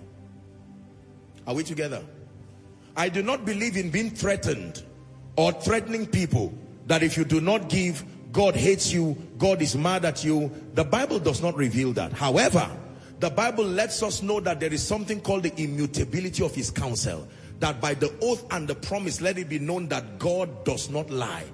Are we together? and that by the surety that comes by the oath that God himself swore by himself he says my covenant will I not break nor alter that which is proceeded from my mouth the ordinances of the kingdom do not dance or bend to prejudices and biases it is God's desire you are left with the option of choosing God's way and one of the mysterious ways by which we connect to the blessing in the kingdom is through giving Giving. Giving. All kinds of giving. Giving by love, giving with understanding from your worship offering, your seed faith, prophetic connections, and all kinds of givings as I have taught there. I'm not going into that because there are still other serious things I want us to deal with. But ladies and gentlemen, Koinonia Global, listen to me. Let me speak to you from a standpoint of leadership fatherhood, responsible spirituality. If you are not a giver, you will be poor. Write it down. If you are not a giver, You believe me. If you believe I love you with all my heart and you believe I will not lie to you, I am telling you this. I'm saying this because some of you are not givers and you are wondering why finances are not working for you. Sincerely, ladies and gentlemen, let me tell you, if you are not a giver, you will be poor. If you are an occasional giver, you will have occasional supplies. Giving is one of the mysterious spiritual forces that is responsible. I, I wish I had the time. This, this is a topic for next year, so I won't go in. Next year, there is a teaching that I have prepared called the giving grace. And I'm going to teach you why God mandates that believers give. One of the ways that believers give is to conquer, or the reason why God mandates people to give is to conquer idolatry, the worship of things. One of the ways why God tells believers to give, anytime you give a thing, it is because you have risen above it. Anything you cannot give, it is an act of worship. Your refusal to give it is a sign that it is above you. Are we together now? It's very important. Most people do not know why God asks us to give. He said, if I need anything, is it you I'm going to ask? God is the creator of the ends of the earth. There are people who never give. They say, I don't have. They never give. Not to God's program, not to the betterment of anyone, and yet their hands are ever open to receive. It does not work that way. I say it again, my dear people. If you do not give and give consistently, believe me by the integrity of scripture, you will be poor. Mysteriously poor. You may have your job running. You will be surprised that you will be poor. Do you know why? Because number one, you have received Jesus as Lord and Savior in your of your heart. And that already you have drawn a battle line. The devil has a special interest in you. If you are an unbeliever, he still will attack you, but it's not priority. But now, by reason of being the believer yourself, are we together now? Oh, he will come to attack your finances for sure. There are many people who are not givers. Koinonia, some of you here, I need to teach you. Some of you have never given. You don't give. You don't give. Responsible Christianity builds and trains believers to understand giving from a standpoint of love and joy. One naira never leaves your account except it's for yourself. My food, my trouser, my transport, my fuel, gas, my house. Ah, that's fine. But any other thing, worst of the kingdom. And yet people roll and say, Lord, I love you with all my heart. There are believers when they are looking for contracts, when they are looking for all kinds of things, they don't mind emptying their accounts to buy all kinds of gifts and take it to someone who is human. And then the person says, oh, you came to see me. Drop the gift there. I'll see you after two months. And they say, thank you, sir. He didn't see you, didn't acknowledge the gift. And there are people who cannot come to God. Ay, ay, ay, ay. Glory be to God. Ay, ay, ay, ay. Glory be to God. Ay, ay, ay, ay. Glory be to God. Ay, ay, ay, ay. Ay, ay, ay, ay. Glory be to God. Can I tell you? I submit to you by the authority of scripture. This man you see standing before you. My life started not just with spirituality, but with giving. Today we stand by the privilege of God's grace, empowered to do what we do today on the strength of giving. And for all the days of my life there is no 24 hour in my life that I don't give significantly. I'm not saying this to brag. It is the truth. Is for me it has become a lifestyle. To wake up in the morning and sleep in the night and not give no no no I will go for a retreat it means something is wrong and don't think that when preachers speak like this or when people speak like this, it's because they have all the money in the world start. Giving is an attitude. It's not about the availability of money. Are we together? I pray for you, the spirit of greed. There are preachers that don't give and keep envying others who are flying high And many preachers, when they hear messages that challenge giving, they embrace it not because they like it, but because the message met lust that is already within there. I am a giver and I know what God has done in my life. Koinonia is a giving ministry and I know what God has done. There is no power in existence, no enchantment that can fight the finances of this ministry. I can tell you, it is by the Spirit of God, by engaging giving. You know how many people eat because God has kept us alive? Where is death going to come from? There are prayers of people that has built immunity against the waster. One mama somewhere who by the privilege of God's grace, we have gotten food to her, will stand on her feet and say, Lord, keep this man of God. This is the man feeding me. Yes, sir. Yes, sir. I was eyes to the blind, Job said. There are many, many people just greedy around and thinking God blesses them. There is nothing that enters my hand. I wish I had the liberty to share some things. Many of you would not believe it. When resources enter my hand, God is my witness. The first thing in my mind is the kingdom, not myself. The kingdom, not myself. How many things can you eat? Honestly, how many things can you eat? The kingdom. Ah, this one now. What do we do with this now? Oh, the kingdom. Finally, this can go. This can go for the kingdom. Hallelujah. Every day and every week in this ministry, millions and millions fly around for various reasons by the grace of God. It came by giving. You are seated today because of the power of giving. You are comfortable today we're able to teach you with integrity and not manipulating you because of giving. Make it as a kingdom responsibility. When God blesses you, have it at the back of your mind that giving is a covenant for all responsible believers. God honors it.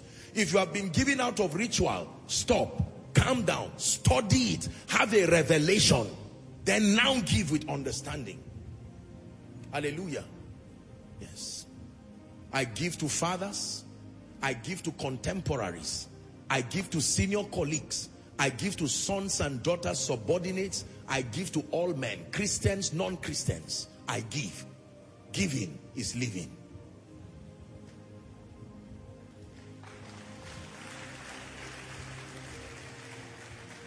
Hallelujah. You want to secure the enviable hand of God upon your life? Let giving provoke you. This is what brought the hand of God to Solomon. He offered a thousand burnt offerings. I'm at a realm in my life right now where we're entering the zone of sacrificial givings. This is my business with God now, as far as giving is concerned. He said, I will not give God anything that will not cost me nothing. I've shared with you, and I'm saying it here on air. It was last year. It's been a long time since God gave me that instruction. I give always, it's my life. And I say it with joy and with no apologies. But last year, God would come to me and he gave a very heavy instruction. A sacrifice that Koinonia would give. And I said, Lord, it is you. I believe you. I know that every time you challenge people, it is because there's something good coming. I said, to God be the glory. So be it. And then the next instruction now comes to me. And the Lord said, what I've instructed Koinonia to give, you give twice it. Let me tell you, no matter how rich you are, you will feel that. Believe me. Ah, I said, Lord, I've rolled on the ground many times to tell you, Komi na na kane. Komi na na kane. Komi na na kane ya Yesu. Yeshua HaMashiach Yeshua HaMashiach And I said, Lord, is that it? I will not tell you the amount. But you use your mind. Ask God to tell you. And I said, Lord, if it is for you, oh, what do I have? A man can receive nothing. Let me tell you the truth. When I dropped those seeds, I entered a dimension in the spirit and even in my finances. Every instruction God gives the saints is not for his benefit. Let me say it again. Every instruction God gives the saints is not for his benefit. Many give foolishly, many give blindly. What makes your giving powerful is not just releasing it, is the revelation, the love for Jesus and the understanding of what you are doing. I remember when I released that seed, a, a level of peace. I have enjoyed the peace of God in my life, but this dimension of peace flooded me. And I said, this is it. Do you know what God can do over a man's finances? When God starts to wake people because of you, it will be as if you got something from a native doctor and put it in your back pocket that is causing this. My God. Many believers don't know God. Oh. Do you know that your refusal to give is proof that you don't trust God? Please help them. Your refusal to give is proof that you do not trust God. Are we together? There is nothing in my life today I cannot give God. We rise by sacrifice. We rise by sacrifice. We rise by sacrifice. I wish I had the time to list for you certain sacrifices that I do every year, every period, my birthday period. Now that Koinonia is done, there are moments in my life every year. When you see God lifting some of us, it's not just luck. It's not just anointing. There are practices, there is blood dripping upon the altar. Are we together? There's no point lying to you. I'm teaching you this so that you will understand. Yes, you can do business, you can do all of these things, but the spiritual root, the spiritual root, the spiritual root. Many people do not know how to connect to the realm of the spirit. When you walk alone, you will be slow. But when God holds your hands, you will fly. Which one is better? What you have by yourself is not even enough to take care of you. It cannot take care of you. My brother, how do you ever believe you are going to build a house now? Do you know? We were traveling somewhere and I was lamenting, we're discussing in the vehicle. I said the way the world is now, the average young man, except God assist him, you will never build a house in your lifetime. I'm telling you. With dignity, oh, no. How much, do you know how much a house is now? Whether to buy or to build. I'm being realistic. To train children. Every other thing, you have three or four children. School fees now is running to the hundreds of the thousands and the millions. Cost of living. How much is a bag of rice? Minus the next two weeks now.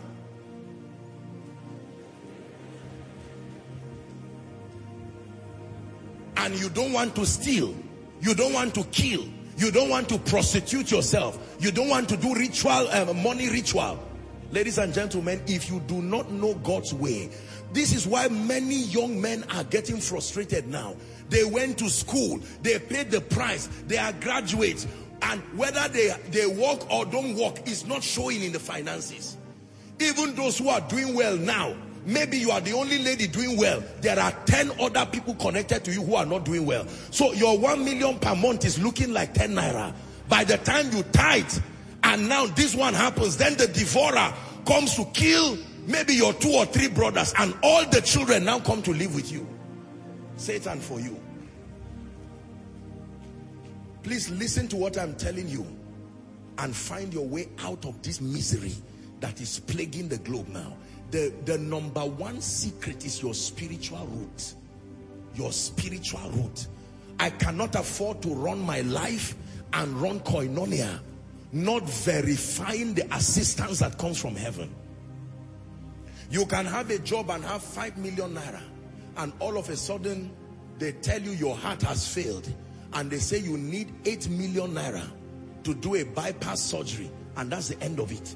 All that money you have gathered, your business sense is still there but you're about to die. And by the time you, you survive it, your life has gotten back to square one. Have you seen people who save for 30 years and spend that money in one month? If God does not assist you, you are only gathering to scatter. Is God speaking to someone now? This is very important. Your tithe is your spiritual insurance by understanding. It is true. Your giving. Most people don't give. Most people do not give. Let me teach you something in the kingdom. You give upwards to rise upwards. When you want to rise financially, giving by the side or giving down is wonderful. But the way you go upwards in the kingdom is to give upwards. I never, as a principle, and I say it to God's glory, I never approach any of the fathers of faith with my hands empty. No. Even if I bump into them, I have to find a way to say, ah, look, this. And it's not a ritual. It's not by compulsion. It's by understanding. Do you know, many years, for those who have been in this ministry, I struggled collecting seeds from people because I hate manipulation. And so when people bring seeds, I will just bless them and go and say, Kai, I don't, I don't want all these people have manip pastors have manipulated people and I don't like it. God just bless me, bless the people. One day during a retreat, the Lord rebuked me and he said, other people received your seeds and blessed you to rise higher. If you stop receiving from these people and to speak a blessing on them, they will remain at that level. I repented before the Lord and I cried. I said, Lord, grant me grace. It's just a weakness of my personality. Till today, I still struggle collecting money from people. Once I'm done counseling people or talking, if I see people checking their bag or reaching out to their pocket, it will be as if, even when I go to preach today as, as, as I am now, I go to preach in a church or I go to preach in a place, once I am done, if I have my way, I almost want to run away. If I see the people calling me and I see someone holding a little uh, uh, hamper, if, the, if the honorarium is food, I'll collect and eat and all of that. But once I see envelopes or whatever it is, or asking for my account number, it's a weakness. Maybe you pray for me. Hallelujah.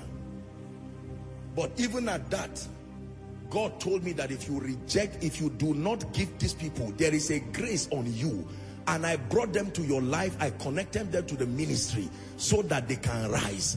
And if you do not receive their seeds and speak blessings upon them, you will leave them low and it will be your fault. Everybody say giving. Listen to what I'm teaching you. May a curse rest upon me if I'm deceiving you and misleading you. See, I love you too much to come here and waste your time. I'm showing you how this thing works in the kingdom. You ignore what I'm telling you and one day you will look back and say, I would have listened. Is someone getting blessed? Spiritual laws. Hmm. Spiritual laws. When God begins to move over men, move over men. And you don't have to be a man of God for this to work. So don't think it's because people know you on social media. No, just because human beings know you does not mean they will bless you. God has given me instructions to bless people in koinonia, people I do not even know. Sometimes I have to call the heads of department or call this and say, who is so-so-so person with this name? Ah, is this one? There are two of them. Who is this one? And the Lord will tell me, is this person? Say, okay, give me the person's account number. And the person does not even know. They will just be sitting down and because God instructed me to bless them. So don't tell me it's because I'm on stage. It's a lie. If you don't practice this, it will not work. It's as simple as that. There are many people who can help you and lift you. There are many people who have the wherewithal. But if the father of spirits does not speak to them, you will not get their attention. Hallelujah. Hallelujah. I remember some some person one day who uh, you got to reach me and said, Apostle, you don't know me, but A, B, C, D, I am this, this, and that person. The Lord put it in my heart to do this. I said, oh, really? What is it? When he told me what God put in his heart to do, I said, ah, but this life is not fair. What in the world is this? This man now has relatives, so he has relatives who are angry with him, cursing him every day, carrying his name to every shrine and say, Lord, this wicked man must give. And he left them and he was coming to look for a number of a man of God or a believer and now wants to begin to bless you in this and that manner. Whatever has deceived you, whatever has kept you greedy, that releasing and giving, whether to God or to his prophets or for whatever form of giving, I'm praying for you with the heart of a father in the name of Jesus. Let that spirit live your life forever.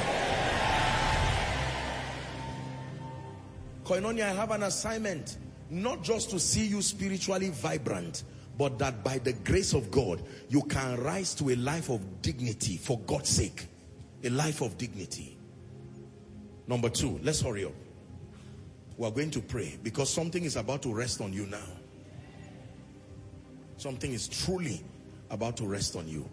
How wealth works. Number one, your spiritual roots. By practicing the spiritual laws, surrender, tithing, giving. Number two, are you ready? The second way wealth works is by engaging the law of value. The law of value. Koinonia, listen now. The law of value. Value and productivity is a very important component to becoming wealthy. Value is a measure of your usefulness to a people. Value is a measure of your usefulness to a community. Value is a measure of your usefulness to a person.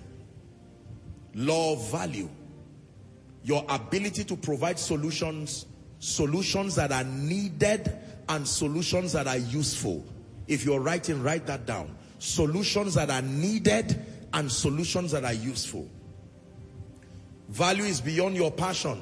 The assignment of your passion is not to give you money. It can give you money, but the assignment of passion is fulfillment, not money. There are many things you are passionate about that will not give you money, but in doing them you will find fulfillment. Are we together? There are many people who advocate, oh, look for your passion, make money out of it. You are joking. There are many things you are passionate about that the world does not need. You do it so that it is able to give you fulfillment. It is not just passion that gives you money. Very important. The law of value. Please listen. I have taught you here that the rewards that we receive in life and destiny is in direct proportion to the need for what we do our ability to do what we do and the difficulty in replacing us. If and when you are not valuable, you are going to be poor.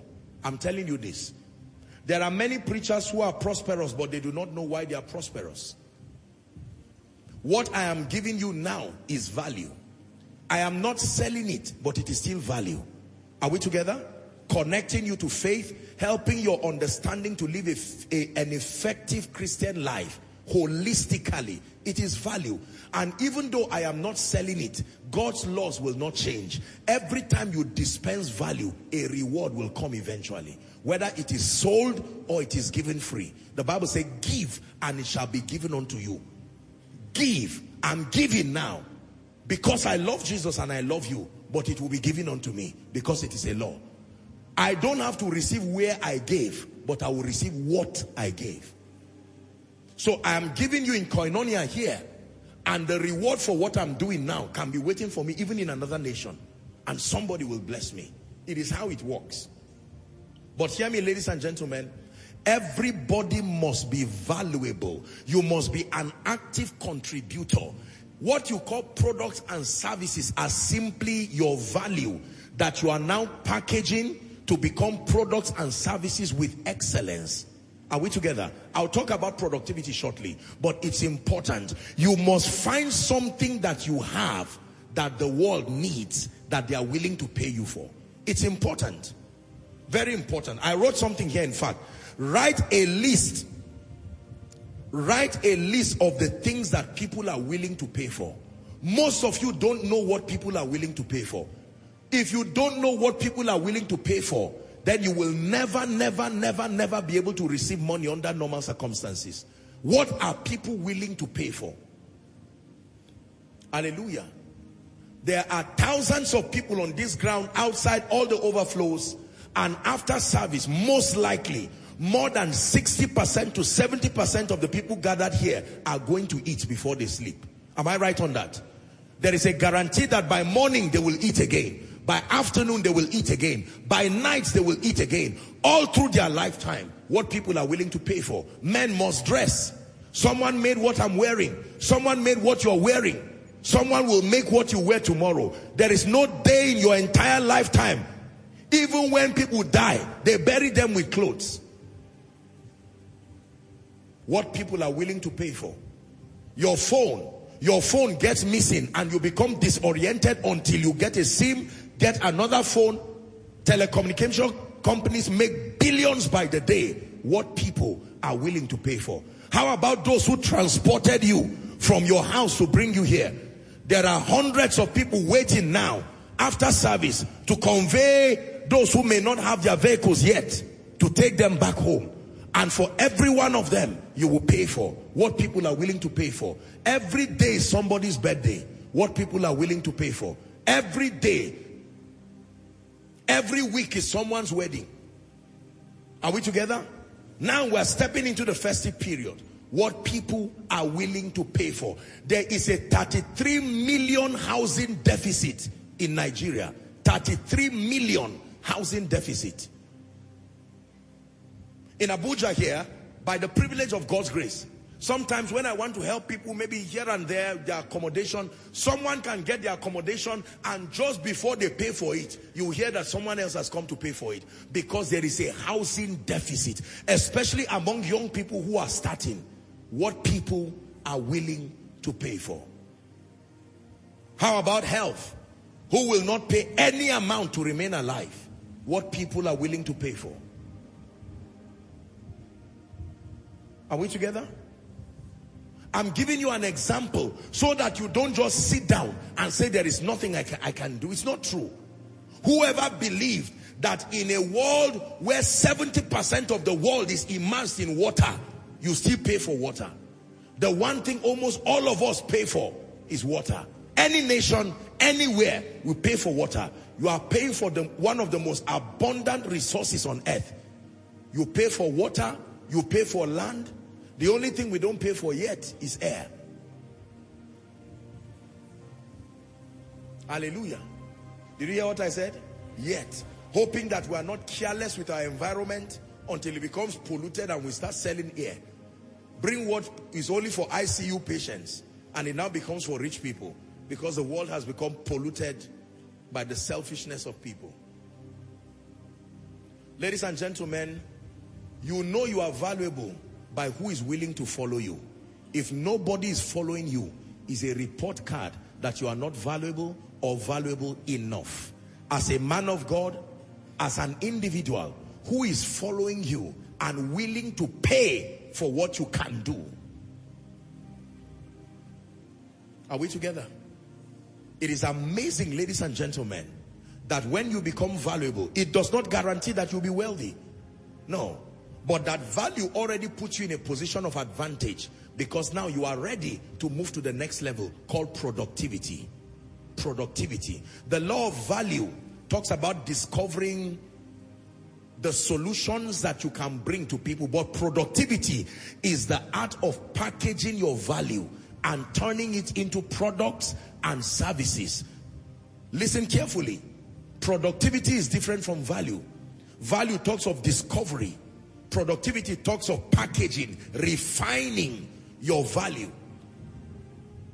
There are many people who can sew, many people who can sing, but nobody can pay them for it the reason is because it's still at the realm of value. They are not yet productive.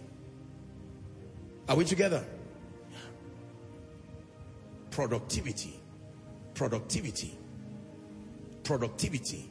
And then the next law that I'll talk about very quickly is the law of excellence. This one is a very serious one. This is what separates men from boys in the world of value and so on and so forth. Excellence. This is very important. Most believers are poor and mediocre because they are not excellent. There are brands that when I mention, what is the difference between some construction brand that you know and you respect and an ordinary mason who is willing to build your house? If you have the money to, even if it's your brother that is the architect and the mason, you will most likely not invite him. Why? You would rather invite some construction company that has some reputation. What are you inviting? You are inviting their brand, a testimony of consistency, integrity, and excellence. Please look up. Everybody buys excellence, not just things. Excellence. Excellence. Most church people are not excellent. I've had the honor of traveling a bit and I've been to many places and many facilities. Believers are not excellent people. You can almost know a facility that was built by a believer because you will see it laced with carelessness. You are using a bathroom, the water is coming back to you as you are bathing. Believers for you. Say amen.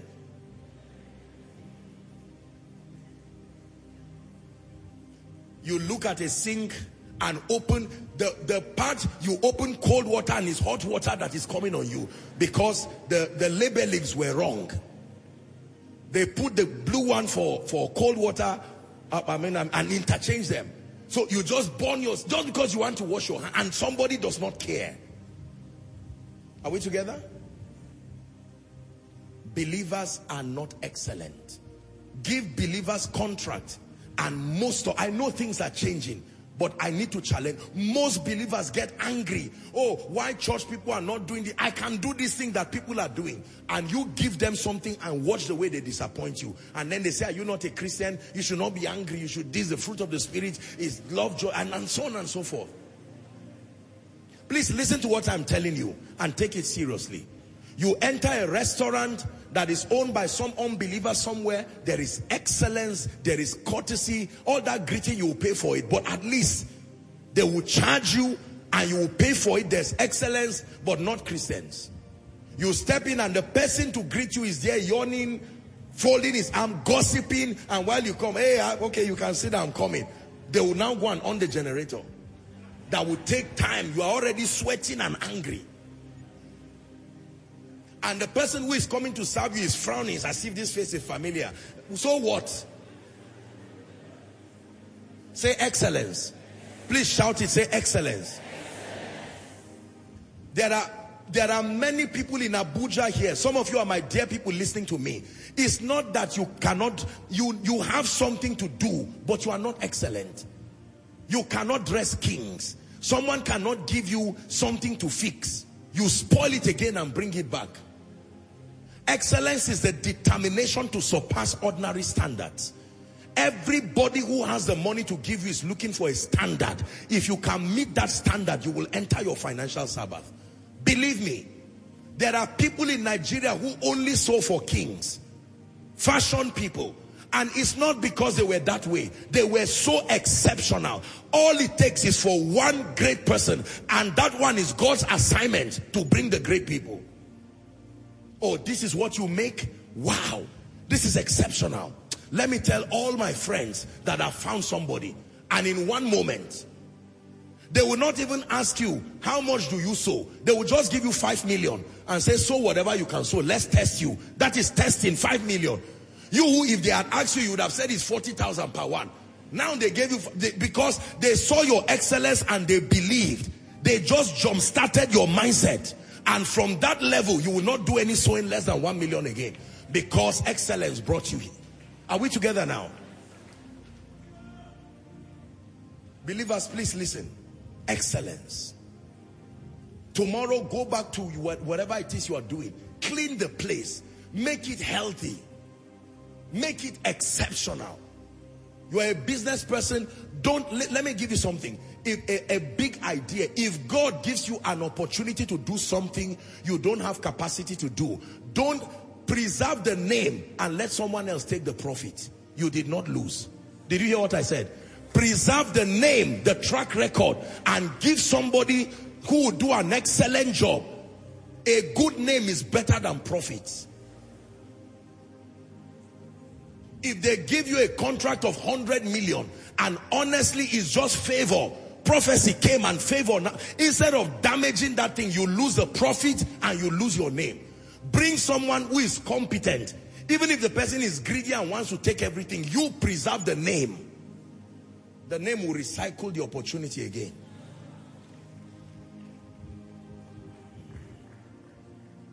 Hallelujah. I made up my mind as a man of God. Now listen, let me tell you this. I do ministry with the heart of a shepherd, but I have the brain of a businessman. A businessman not because I'm all out for money, no. Everywhere I go to minister, I see what I'm serving the body of Christ as the gospel, but I also see it as a product. Everything I say is going to be a, is going to affect and influence the life of millions of people. And so I do my homework. I make sure that if I ever stand on this stage or any stage, I'm communicating as much as I can intelligent, life applicable principles. That is the reason why I listen to my own messages, every message. I listen to be blessed by what God has said through me, but I also listen to learn and see areas of improvement. Ah, these statistics that I brought is now outdated. Correct it. Next time you're on stage, you correct it. Are we together? Yes. There are times that I preach and people listen to me and with, with every sense of love, sometimes they send us, ah, apostle, you spelled this this way or you pronounce this this way. This is how it is. Can you improve yourself? I don't say, who, who is this stupid person? Mm. I'm passionate about excellence and I'm not ashamed of my limitations. I learn, improve myself and I come back to correct myself, a more superior version. Say excellence receive the grace to hate mediocrity. Are we together? There are many believers who say, I can cook. Cook what? For who? Because be mindful of the person whose money you want to collect. You want his money, but does the person like you? Does he want your service? Are we together now? Do you know there are people just this December alone they will make in excess of 10 million packaging hampers. I'm not exaggerating. In excess of 10 million. There are hampers that are almost 1 million, 2 million, depending on what you put there. And someone can order 30 just to use it and honor those who have blessed them. And it will go to one person. Whereas someone else is praying and say, God, when will you come for me? And God is saying, okay, let's be honest. If I give you this thing now, you will break two people's relationship because of lack of excellence. Put something that is meant for women in a package they told you is for a man because there's no excellence. Hello, Koinonia. Believers for you. Let us not make it look like it is a cause for us to love Jesus. Loving Jesus does not take away your brain. Please go and sit down. Whatever you cannot do well, challenge yourself and then surround yourself with sincere people who can love you but tell you the truth don't surround yourself with mediocres that will always tell you this is exceptional. If you come here and you sing, my precious people, if you didn't do well, they can pat you and say, well done, eh? but ah, the way you did this and that. Don't just say it was excellent. No! If it was not excellent, it was not excellent. It's as simple as that. You made pounded yam that is looking like garri. The soup, people do not know whether it's draw soup or it's not draw because everything there, you are confusing the people. Go back and be excellent. Yes, it is the will of God to lift you, but not in that state. Which king will you serve with that kind of thing? And it's the kings that have the money to give you. I hope you are not just laughing. Yes. It is my desire to see that I serve kings Men of God, let me challenge you with all due respect. There are certain people who will never come and sit down under your ministry until you rise to a certain level of excellence. Excellence in delivery. Nobody will carry his wife and children of noble repute and come and sit down. Watch the people that came for Jesus's program because they knew that they would hear something that is life applicable, intelligently presented with a point of application.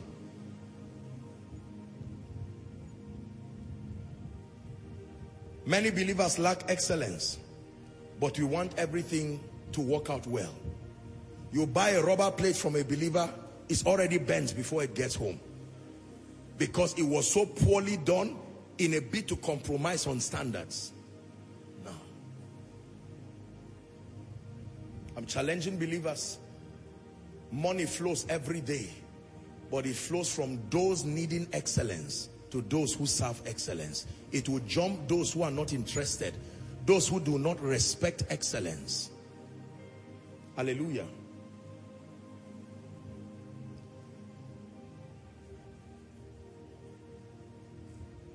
How do you know you are excellent? Whenever you are called, when kings arrive. Every time kings arrive and you are called is because you are excellent. Yes, sir. Some great man is coming and you are the one who is contacted. Please come. Excellence. Apostle, I do interior decoration. People marry every day. Now, it used to be every week. Now it's even every day. People marry on Monday, Tuesday because they don't want trouble. They marry on Wednesday when there's nobody. They marry in their homes. Not even, they just look for somewhere and they bless them. But there are people who do interiors who have not done more than two this year. I'm not insulting you. There are demonic attacks. Yes, I know. But there are people who are just not excellent. It's as simple as that. Let me tell you this. If you want to be excellent, allow people higher than you to do a critique of what you are doing. If you mark your script by yourself, you will give yourself A. You are the teacher and you are the student. It doesn't work that way. Hallelujah. One more law, and then we'll find somewhere to pray. I will talk about one major thing. Are you ready? The law of relationships. The law of relationships. Koinonia. Relationships. Relationships. Relationships. This is one of the mysterious systems by which God fast tracks our journey to being wealthy. Relationships. Proverbs chapter 13 verse 20 13 20 he that walketh with wise men shall be wise but a companion of fools shall be destroyed. My life would change radically when I learned the value and the power of strategic relationships. I have taught you on relationships extensively and I don't intend to go back into it but I'm just hoping and praying as God put this burden in my heart, my dear people, that you will believe that who likes you can redefine your financial destiny. Who hates you does not matter. No. You will always have naysayers. But who likes you can redefine your financial destiny. Hallelujah. Praise the name of the Lord. There are people who have been elevated overnight because someone liked them. Relationships are powerful. Powerful. Powerful. When people, when you learn to relate with people, they invite you into their world. They invite you into their space. Genesis chapter 12, when you read from verse 2 to 4, I like verse 4. Verse 3 says, and in thee shall all the families of the earth be blessed. Go to verse 4 now. It now says, so Abraham in response to the, the instruction he got from God, as the Lord had spoke, has spoken, he departed and Lot went with him. I like this scripture. Lot was not called by God to walk with Abraham. Lot just saw a man who God had blessed. Please keep that scripture, verse 4. The Bible says, and Lot went with him. And Abraham was 70 and 5 years old when he departed out of Haran. Go to verse 13 and verse 1 for sake of time. 13 and 1. And Abraham went out of Egypt, he and his wife, and all that he had, and Lot with him into the south. Verse 2. And Abraham was very rich. Why? Because he obeyed God. The God factor. Rich in cattle, silver, and gold. Three. And he went on his journeys from the south even to Bethel to the place where his tent had been at the beginning between Bethel and Ai. Verse 4. Unto the place of the altar which he had made there at the first. And the Bible says, and there Abraham called upon the name of the Lord. Read verse 5 with me, please. And Lot also, which went with Abraham, had flocks and herds and tents. I have shared it here that it's important for you to know whether you are Abraham or Lot. Not everybody will be Abraham, but everybody can partake on, of what God told Abraham. If you are Lot, master relationships. I have told you, ladies and gentlemen, the greatest way to maintain relationships is gratitude. If you cannot be a contributor to that relationship by bringing value, lavish that relationship with gratitude. Ingratitude will destroy great opportunities from your life. Hallelujah. There are businessmen who did contracts once and they refuse to say thank you to all those who played a role. And I'm not just talking of giving things, acknowledging the contribution of men to your life. Nobody will leave you if people know that they feel at home, they feel loved, they feel honored around you. Hallelujah. Relationships, very powerful mystery. Powerful mystery.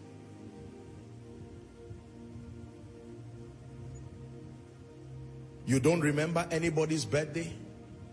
You don't remember anybody's anniversary? And these are people who matter to you? You hear that someone who helped you before just lost his mother and father. You don't care. Even when they tell you, you just say, okay, may God help them. Everybody dies. And then later on, you now come and say, I'm hoping and trusting that God will use the person you ignored just becomes the chairman of a board. Do you know there are things that can be so easy if the people who are there like you. The memory of your kindness to them. There are people who have risen to strategic positions today and with all due respect, some of them reach me and say, Apostle, please, if you need any help or anything in this area, I am just a call away. Whether it is for you or for someone else. I remember what you have done for me. I remember what you have done for us. And this is our opportunity to see what we can do. I'm praying for you. May God connect you. I know that you should be connected to everybody, but I'm praying a personal prayer for you. May God connect you to a wealthy person. Honestly, it is from my heart. If you don't believe it, no problem. You can say amen to the rest, the remaining prayers that I'll pray. But I'm praying to, from my heart.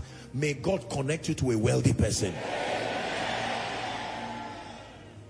Joseph interpreted three people's dreams.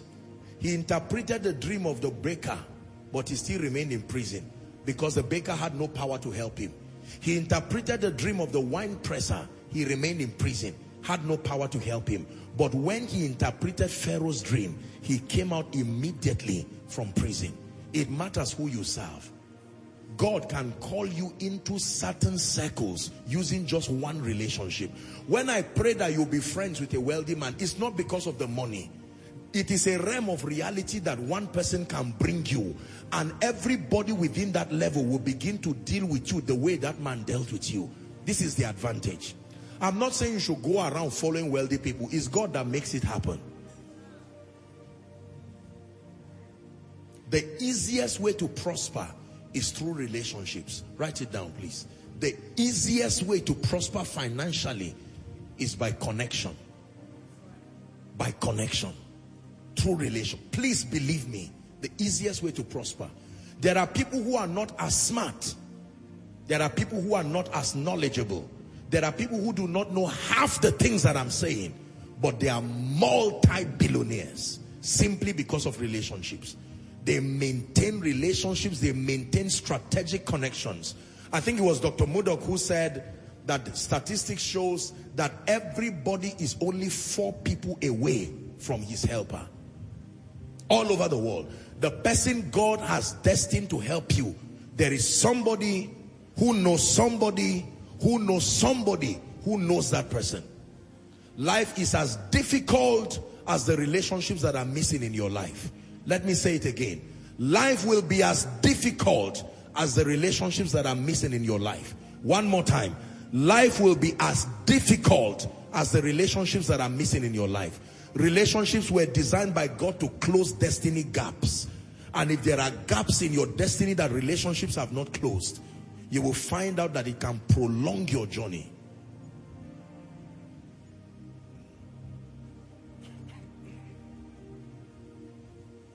relationships.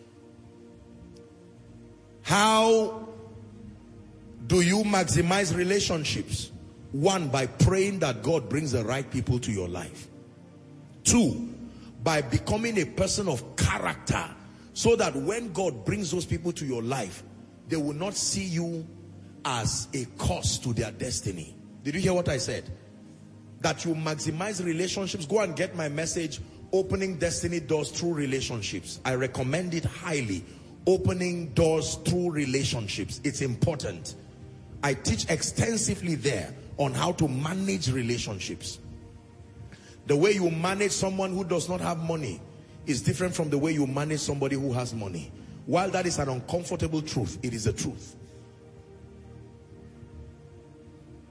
The law of relationships. If you forget anything I taught in this discussion today, and you remember this one man, this one man of God, you will be surprised that it is relationships that will bring the partners who will stand with you. Are we together? I know people today who are doing great things for the kingdom and there are not more than three or four people that God just connected them to. They just said, sir, you just keep doing ministry with integrity. We are the pillars, financial pillars behind you. We believe in this vision. We believe in you. And for as long as we're alive, we'll see to it that you and the vision keeps making progress. So you'll see that they don't really do anything as you will say, but there are strong financial pillars that have been maintained through relationships.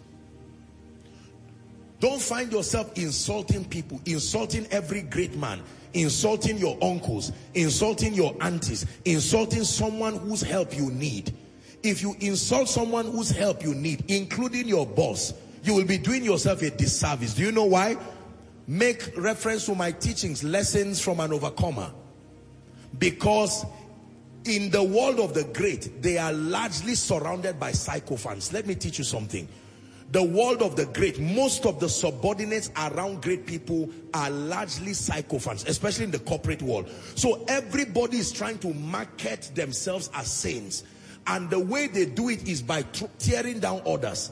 And if you become the one who makes yourself a scapegoat by tearing your superiors in the presence of your contemporaries, when they get to your superiors, they will use what you have said as a ladder to climb and get favor from them. This is a secret most people don't know. Because everybody is trying to win the attention of the CEO. Everybody is trying to win the attention of the director, the GMD. And someone will say, director, I need to tell you something. I know I'm a junior staff, but please, be careful with this lady. She told me something that Will you allow me say it? And the man will say, say it, let me hear. Are we together? Oh, this lady said this and that and that and that. And the man says, really? Can you prove it? Yes. All right, that's okay. May God bless you. Then the lady just comes, oh sir, how are you? And says, let this be the last time. What happened? And you see people come and say, somebody who used to like me before, he stopped liking me. They had something you could not manage. They will not tell you but you have betrayed trust. You have betrayed something. Are we together now? Yes. The man called you and gave you $1,000 because he had your mother was sick. And he said, take this $1,000. Go and help mama. But be careful. And you went around everybody. If you are doubting who the boss likes in this office, I'm the one. Who else can hold $1,000? The goodness of God through my boss. And someone says, ah, but I just told this man my own mother died too. And before you know it, the man will hate you and make sure they bring you out of that company. There are battles that are unnecessary. Wisdom. Are we together now? Yes. So many believers have put themselves in positions where they have lost favor because they did not know how to manage people. You follow your boss to a meeting, a board meeting where you see the who's and who's there. And just because of the privilege of his bringing you, you sit down somewhere and hear a discussion that you should never have heard. And while you are hearing it, you bring out your phone and you are recording and you are snapping them and sending it to your friends and say, you can't believe I'm in the presence of this guy. Can you imagine? Ah, bros, we'll talk, we'll talk later on just, and you are happy. And before you know it, the unwise person will now put it on social media and say, see what the Lord is doing to my brother. And that's the end of it. I'm teaching you wisdom. Oh, who put this on social media? Is so, so, so, and so. Who did this? Who recorded the conversation? Who did this and that? It is that boy you brought. And immediately both you and your boss lose favor. And because the man lost favor, he will hate you. Even if he's your relative, he will say, never come to my life again. And may God help them to not see a false prophet. You see, I told you, this person that you brought. If any of you have made any mistake like this, and it has shut the door of favor, you came for koinonia tonight. In the name of Jesus, I prophesy, let the mercy of God rewrite your story now. I say it again, let the mercy of God rewrite your story now. Whenever God takes you to the table of greatness and you meet the great, be wise. One of the most expensive commodity on the table of greatness is information. Know how you manage information of great people. You will lose great relationships. Some of you will thank me for this. If you are a PA here, either a PA or a protocol to anybody or perhaps a, um, maybe an aide, I'm giving you a wise counsel, both spiritual and professional. Your edge in working with great people will be your ability to make them feel at ease in your presence, to manage information. Drivers, those who walk around homes, they have been the reason why armed robbers have come to attack great people. They have been the reason why great people have lost favor because they did not know how to keep quiet. He says, set a guard over my mouth. There's someone here, this for you is what you came to hear in Koinonia. Because the greatest demon is not the one in your village. It's this thing you see in front of your face. Most of us, your mouth has destroyed you. You have destroyed, there is nothing your ears hear that your mouth will not say. Hallelujah. I, had something, know. Now I know why August's wife is not pregnant. I was hearing something on phone. Ah, we will talk. I have something to tell you. And God is watching. And CCTV is watching too. Are we together now? Yes. And before you know it, you carry all kinds of things and lose favor. I'm praying for you again. The grace to keep quiet is a remarkable grace. May God give you that gift. Hallelujah. Someone calls you and tells you, listen, oh, this estate you see is my own. But um, I, I, I feel like blessing your family with one of the homes. And they just bless you and that's the end of it. You go around the estate with a video on your phone.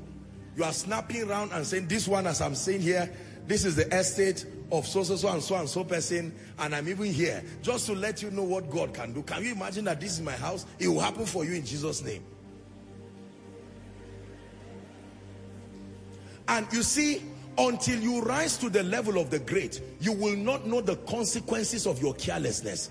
If you are not great, you will cheapen the, also what is there but until you rise before you see that that one thing you have done, you have destroyed 10 relationships because of one careless statement.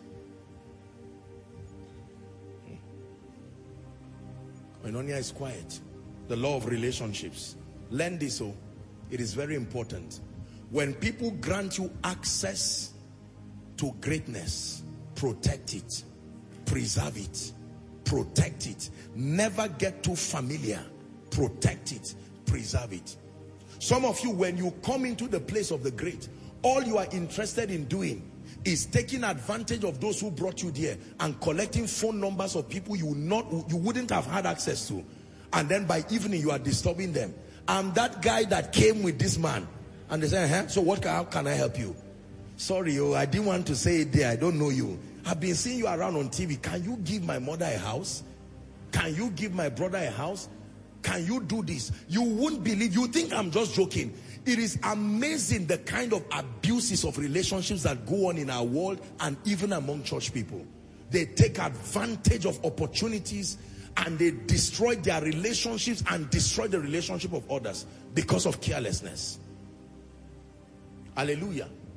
Yes.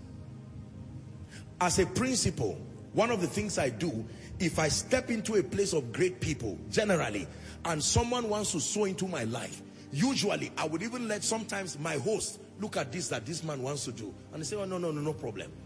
I am very protective of relationships that I value because I know that it took people a huge price to get to that level. Don't disrespect their sacrifices by introducing your carelessness to destroy their relationships. I will never go to another man's church, for instance, and preach and collect phone numbers of strategic people, partners, and say, go and meet me later on. No. My job is to come and bless the people, bless them with all my heart. Whatever it is, if there is anything they bring, I thank God for it, and I'm on my way going. Never abuse relationships. I will repeat this again. Never abuse relationships. There are people today, with all due respect, and I'm saying it to the glory of God, how they got my number, I do not know. You cannot imagine the abuses that happen. They can call you by 12 or 1 or 2 and say, just to verify, is this apostle first? Before the, I mean what I'm saying. Abuses here and there. And usually it is because of someone who had access to the number that was careless and bragged about it. I have apostle's number. Trust me. Oh yeah, let me give you. Are we together? Not that there's anything special in us per se, but there, are, there is a protocol to relationships.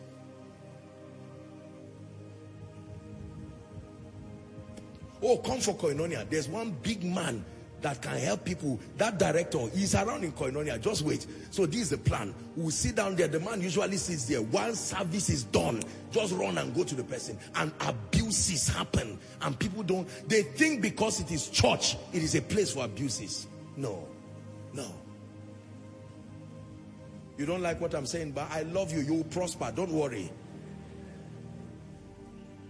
Say in the name of Jesus, I obtain grace to keep and protect relationships. Say it again in the name of Jesus. I obtain grace to keep and to protect relationships. You lose relationships, you lose a lot in your life. The easiest way, according to scripture, I know to prosper, believe me, is relationships. There are people today, by the mercies of God, because of my connection to them, they will never beg for bread again till they see Jesus' face. Relationships. That is the advantage. There are children today that God brought to my life by reason of that connection. I have vowed under God that for as long as I'm alive, until these children rise, grow, school, become established, I will keep holding them and their families financially. Relationships. Hallelujah. So someone may not learn the 10 principles 15 principles may not go to Yale and Oxford and Harvard and God says I want to fast track your life and the one thing God does is to just introduce you to a strategic relationship that is equal to a 20 years period of learning. Don't abuse it. With it comes a big secret that can help your finances. Let me give you the last key and then we'll wrap up. This one is a very big one. Pray in the spirit in one minute. Ecclesiastes chapter 11 and verse 2. Please pray in the spirit in one minute.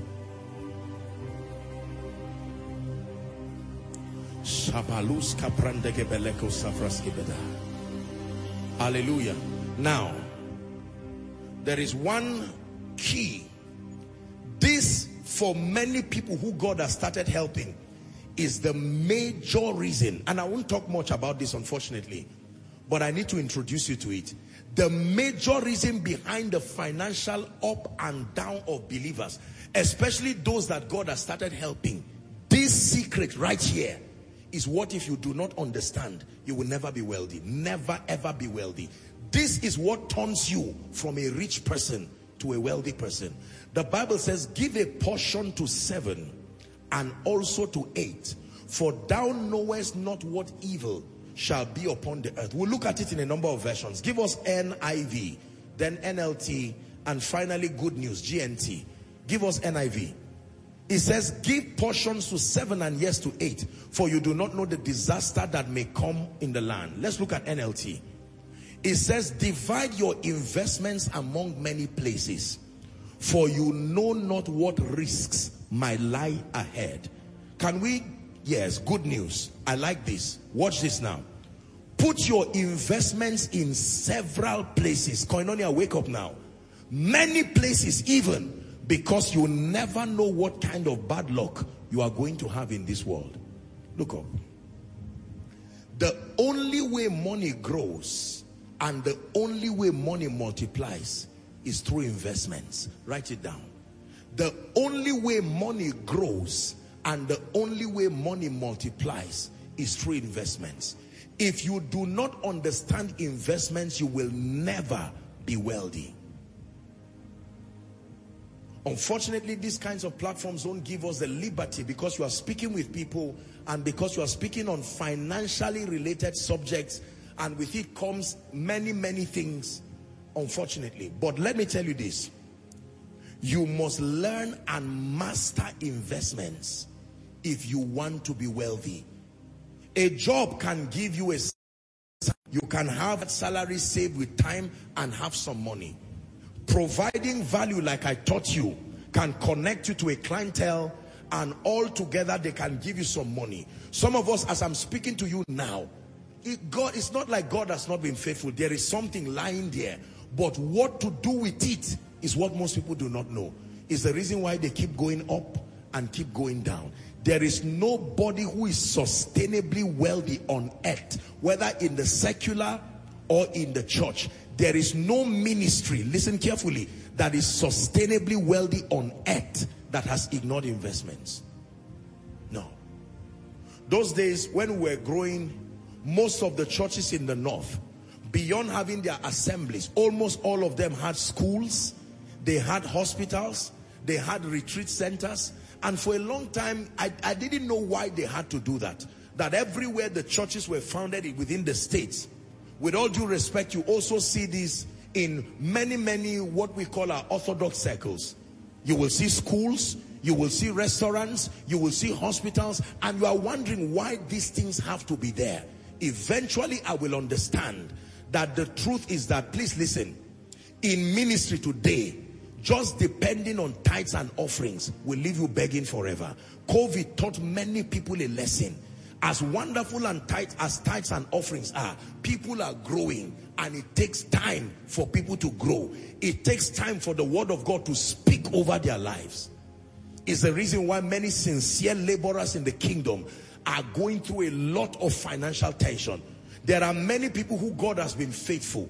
They collect salaries, 200,000, 500,000, a million plus for 10 years. They have money stashed in the bank for years, 10 years, 15 years. That money is there because they do not understand investments. It does not grow. Unfortunately, I submit to you that the understanding of investments for the average African the average Nigerian and the average church person is very, very small. Is the reason why people part away with their monies, making poor investment decisions. Is the reason why many people are in financial troubles this moment as I speak.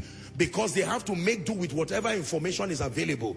And most of it is full of all kinds of things. And people get into all kinds of trouble.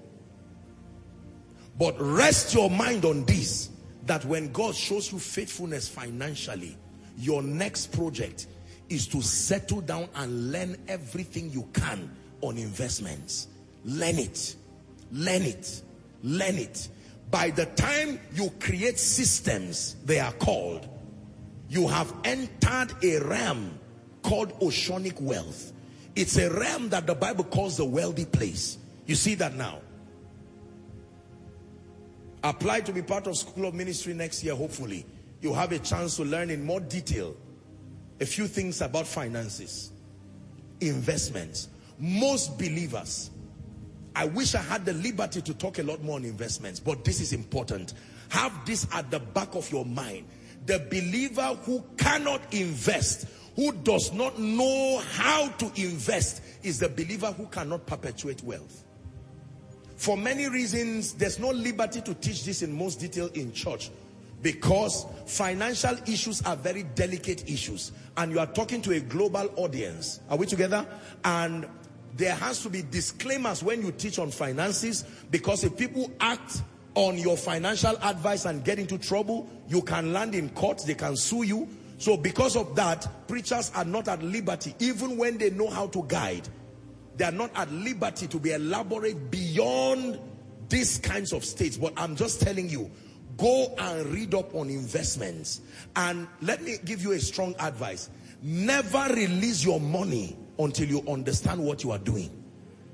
Never. It's better to keep the money there and let it not grow. Don't carry your money and just throw around because you hear that this is happening, that is happening. Believers again are careless people. Just because someone talks to you and is crying does not mean that you, your money is safe. Investments. There are business people today who don't invest. There are people who have had 10 million lying down for years. They've not been able to invest. 100 million naira is lying there. They don't invest. Whereas somebody, do you know in Abuja here, just a few years ago, there were properties that were going lands for 400,000, a million naira. There are people who carry 10 million and bought 10. Now, one of those properties is not less than 60 million or 100 million. Say investments. And it's not like they were really very smart. They just were able to go ahead of time and to do that. There are some parents today, they did not have financial intelligence. But the one thing they did was to be able to go and buy some serious plots of land. And they kept it. They bought some of those lands for less than 100,000. Even in your Abuja here. And some of those lands right now are in the hundreds of millions. And all the person would do is to just sell one and train his whole children to school. Give a portion to seven, year to eight. For you do not know the calamity or the disaster that shall come upon the earth. I found this secret in my own life and I prayed and studied everything I could study because I do not want to live a life of compromise because of finances. I have told you and I stand before the God of heaven. I have never preached for money and I will never preach the gospel because of money. God has blessed me through preaching. I cannot deny that. But it has never been my motivation. God sent me to speak to someone because I will be sharing with you hopefully in the last service. I'm not a prophet of doom. And I, I, I, as I respect God and I respect myself and I respect your trust for me. So if I stand here and I tell you things, especially I'm prophesying, I make sure that I know what I'm saying. I saw something about next year that will make you need this message. Because what I saw is going to be a time of turbulence and serious challenge for believers. I'm not a prophet of doom. My teaching grace is enough for me like that. I mustn't prophesy. But if I open my mouth and I tell you something, you just believe it. So don't ignore when you see God bring things like this, he's redeeming the future. There is something he has seen. You see that now. I saw many, many, many people folding their companies and people, both father and mother, losing jobs at the prime, not even knowing what to do. PTA meetings happening and teachers are saying you cannot drive our children. Why don't you structure the payment? When I saw that thing, my heart, I said, God, what is the meaning of this? When God shows things like this, it's not to put fear, but he's showing it so that believers can be prepared. Now you have something on ground. God has shown you mercy. I wish I had the time I would have taught you on financial carelessness. There are people who are going to spend everything God gave them this December and then suffer by January. Hear this servant of God, don't. There is nowhere written in the Bible that if you don't eat cow and chicken, you will not commemorate the birth of Jesus. Live a modest and a decent life within your means. Are we together now? Remember the dream of Joseph. Seven years of plenty. Seven. If you have the money, fine. You, God bless you. But for many of us who, especially those that the year has been rough, there is a mindset people have that once it is Christmas, burn everything you have, finish all the money, live a fake and a false life, carry your family and go around the world and then return back and suffer. That's not a wise bargain. For someone, God is helping you to now begin to be frugal. Another thing I would have thought about is, is living a fake life. One of the major reasons, a fake life is very expensive. Write it down. A fake life is very expensive. It takes so much to fund a fake life. And once you start, you must maintain it. A fake life is very expensive. If you are not there, you are not there. You can start gradually with the dignity of kingdom integrity. A fake life is expensive. Don't try to buy a car that is not yet your level. Don't try to go and live in a house that is not yet your level. You are living in a house that you are owing three years rent now. You can't pay back. It's a sign you are not yet there. Get out of that place and look for a decent place. Hallelujah. There are some of us, you do not yet have the means to start gathering people and celebrating elaborate birthdays, elaborate occasions. No, be patient. God is bringing you there. Even for schools, as much as I would want you to educate your children at the highest level, you must be wise and keep them within your budget. Find the best school that your budget can afford. If your child is on scholarship, that is fine. Otherwise, find the budget the school that your budget can afford. But by all means, Koinonia, please hear me. Great disaster is going to befall many. And there are many who will begin to tour the corridors of compromise because of this finance thing. I shall not want is not just a prophetic declaration. It is a declaration that comes with responsibilities. And the responsibility is learn all you can. Now that God has given you a good job, don't waste your salary that is coming. Learn all you can about investments. Are we together now? Meet intelligent people with integrity who know what they are saying. Not people playing games all around, playing games all around the internet, deceiving and fooling people. Don't fall prey to some of these things. Seek counsel. There are five kinds of investment you must make in your life. Number one is your spiritual investment. Number two, investment in your mind. Let me give you this and then we'll wrap up. Five kinds of investment. Number one, your spiritual investment. When I talk of investments, I'm not just talking of putting money. Your relationship with Jesus is a potent investment that has returns, even financial returns. Number two, mental investments. What you store in your mind is there. You don't need to refrigerate it. You don't need to warm it. It is there and will always be ready to be delivered when needed. Number three, invest in your health and your well-being. It's an investment. Invest in your health and your well-being. It's often said that people deteriorate their health to make money, then they use the money they have made to now maintain their health that is now deteriorated. Don't be like that. Invest in your health and your wellness. Number four, invest in strategic relationships. Relationships are an investment. They bring returns. Mighty, marvelous returns. They bring returns.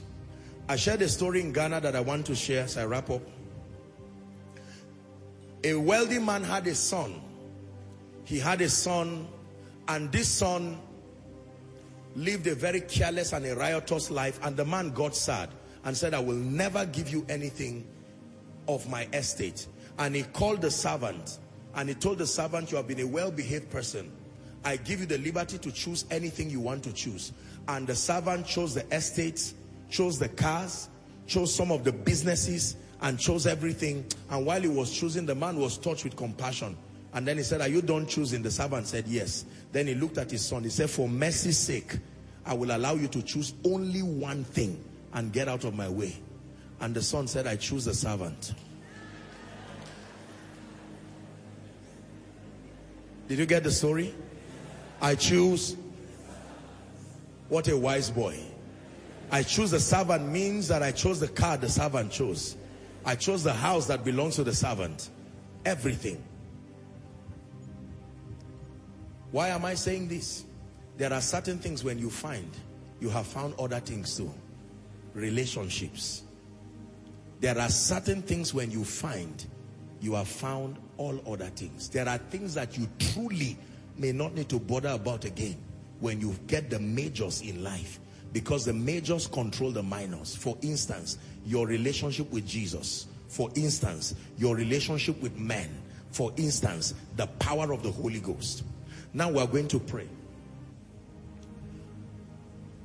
That song, Power to Prosper, we're going to sing it once, twice, and then I will pray for you. That the hand of God will rest upon your head. The hand of God will rest upon your hand. The hand of God will rest upon your feet. Rise up on your feet, Koinonia. Rise up on your feet. Don't be distracted. Sing it once, twice. Go ahead. Let your power, power to prosper, rest on me, rest on me.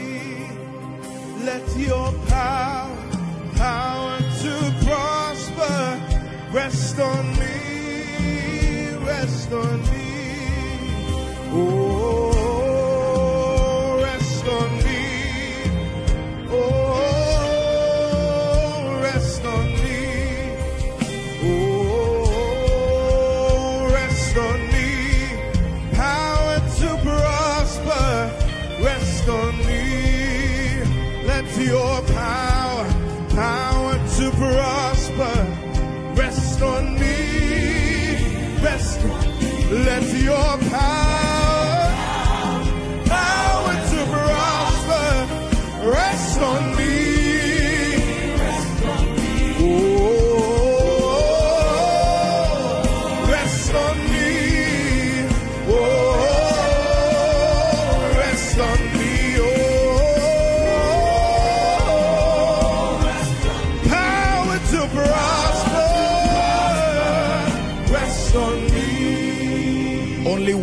prayer point tonight and I speak over your life. Father, in light of all that I've heard, cause me to walk in these truths and then let your power to prosper truly come upon me. Go ahead and pray. Go ahead and pray. Remember I told you that financial prosperity is a composite of many factors. Laws and principles. Human relational factors. Supernatural empowerment then the God factor. Someone pray. Someone pray. Someone pray. Someone pray. Father, visit me, visit my family. The law of absolute surrender, tithes, offerings, and all kinds of givings. The law of value, the law of productivity, the law of excellence, the law of relationships, understanding investments. These are some of the keys. Then the power to prosper, the divine enablement that comes upon your mind, empowering your thinking, empowering ideas, empowering creativity, witty inventions the anointing coming upon your hand causing the works of your hands to be blessed. Extraordinary excellence and productivity. The anointing coming upon your feet bringing you direction bringing you guidance. And Isaac sowed in that land that land that land that land. Thou shalt hear a voice from behind saying this is the way walk ye in it. You will find rest for your soul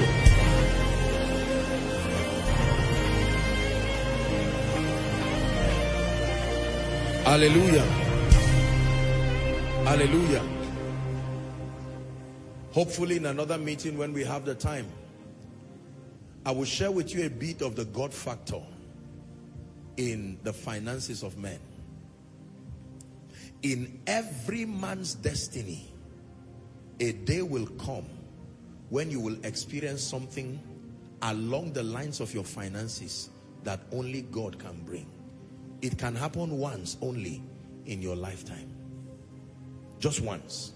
Just once. If you are not positioned to discern, there are people today, their rising is absolutely the God factor. God came, they discerned, they maximized the moment, and they stepped into a very supernatural dimension. I want to speak over your life beyond doing business, God can help men. The prophetic can help people prosper. I want you to believe it. As I speak over your life, you will be surprised to see what, let me tell you the truth. I am a man that God has helped. I know what it means to be helped by God. And I want somebody to experience that dimension of grace. Father, in the name of Jesus, you place this in my heart to teach your people to help them to know that lack and want is a curse and that it can come out of the believer's life whilst he's serving the Lord with the dignity of integrity, passionately loving and serving Jesus. I stretch my hands over those who are here on site, the many who are following online. In the name of Jesus, the God factor that is responsible for lifting men. I pray for you from the depth of my heart. See the hand of God in your finances. I pray for you. See the marvelous hand of God in your finances. May God put it in the heart of men, even strangers, to locate you and bless you so mightily. In the name of Jesus, I'm praying for you. You are in business and the difficulty is connecting to those who need what you carry.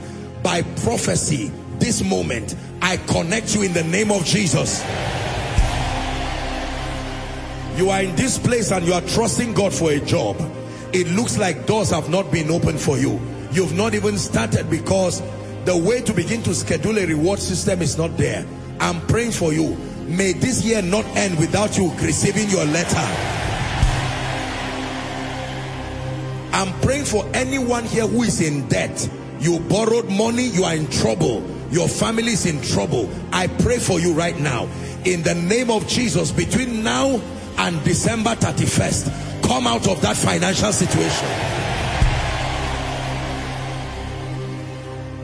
I pray for someone. You made careless financial decisions. You lost your money.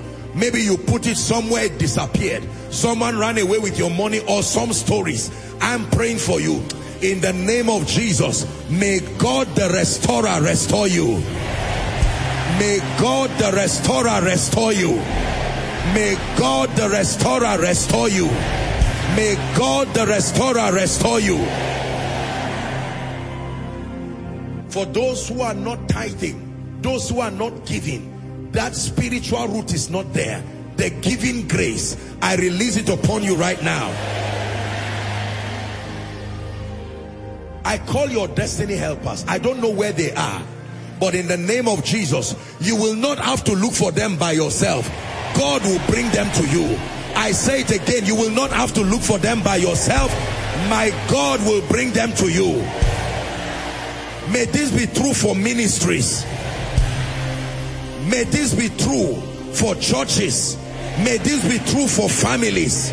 May this be true for individuals. Some wealthy person who is looking for someone to bless. May God put your name in their heart. And I want to pray for those who are already established. God is helping you. You have businesses, you have investments, you have structures here and there that meet needs. I'm praying for you. You will not fail in business. I'm praying for you. You will not lose your job. God will only take you higher and higher. In the mighty name of Jesus. In the mighty name of Jesus. In the mighty name of Jesus. You are going to shout, I shall not want three times. Just obey prophetic instructions. I'm going to count one, two, three, and you will shout, I shall not want, I shall not want, I shall not want. It's a prophetic word. You are declaring to the realm of the spirit. The Bible says, declare ye that thou mightest be justified. From the simplicity of this instruction, you will be surprised at the testimonies that will return. Are you ready now? One, two, three. I shall not want. Number two. Number three. As you have declared it in the name of Jesus, may my God make it happen in your life. May my God make it happen in your life. May my God make it happen in your life. Give Jesus a big hand clap.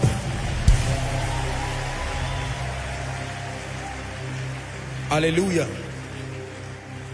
Now, please let me have everybody's attention before I make the altar call. I want to make three very important announcements. I want to have your attention before you begin to move around.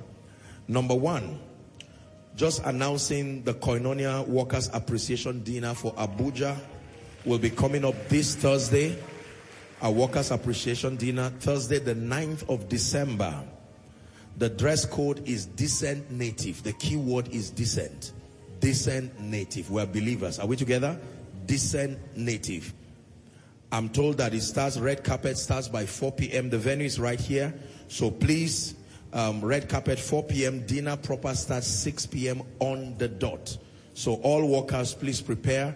Make sure we're here on Thursday. And then just to run through the program for Zaria. Next week we're in Zaria to wrap up the final service. That will be on the 13th. Wednesday 13th will be the Workers Appreciation Dinner for Zaria.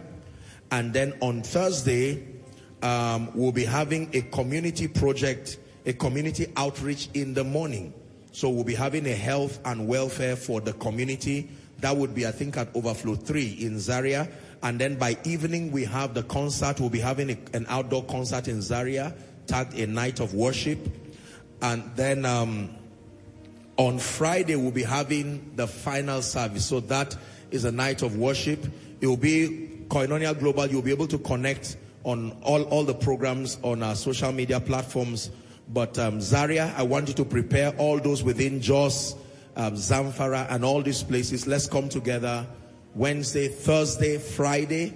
Our final service for Zaria for this year will be on Friday the 15th. So Zaria, our final service for Zaria will be the 15th. And for Abuja, our final service for Abuja will be the 17th. Sunday the 17th, we have our final service and we release you gallantly to enjoy the break, spend time with family, have your time of retreat, build capacity for next year. Resumption for next year. If you will be alive next year, say amen. Hallelujah. This announcement is for those who will be alive. January 21st will be our resumption for 2024. Hallelujah. January 21st, it will be a combined service. All of our, our centers together. We're starting at the same time. Hallelujah.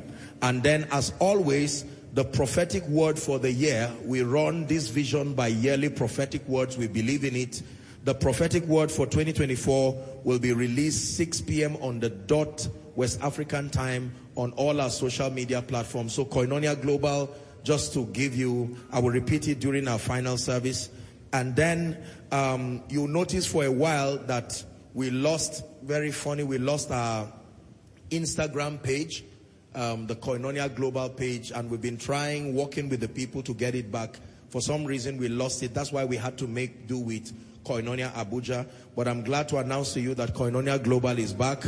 Hallelujah. So, our Instagram handle at Koinonia Global is back and functional. So, everyone, please connect with um, this Koinonia Global. Kindly follow, kindly share. Let everyone know that we're back. There were many reasons why we lost it, unfortunately, but we thank God. And I want to thank all those within this country and across the globe who helped to work to make sure that um, um, issues were raised to the highest level to make sure that our page is back. We're happy and we're glad.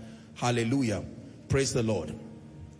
And then um, my mom, is my, is my mom here? Is she here? Okay. She came around. I thought she was here in church so that we'll acknowledge her. But in absentia, give my mom a big, big God bless you. Hallelujah. Praise the name of the Lord. Just decided to come and spend some time. It's good for these elderly people to come and rest once in a while and go back. Hallelujah. May your parents be proud of you. In the name of Jesus Christ. One more time, I want us to appreciate Dr. Francis Miles. We truly love you, sir, and we thank you for taking the time. Incredible ministry of the word. Can you spare me a minute? I know we're out of time, but I need to do this. You want to make Jesus Lord of your life. You are in this place and you are saying, Apostle, I know that you preached on finances, but as for me, that relationship deficiency is about me and Jesus. And there are those who are saying, I truly want to make it right with Jesus. I love him. I've been looking for an opportunity to make it right with him. There are others who are saying, I need to rededicate my heart. Wherever you are, I want you to leave your seat and come right to the front. I expect at least one person to be bold enough and come and stand right here. I salute your courage. Let's clap for them as they come.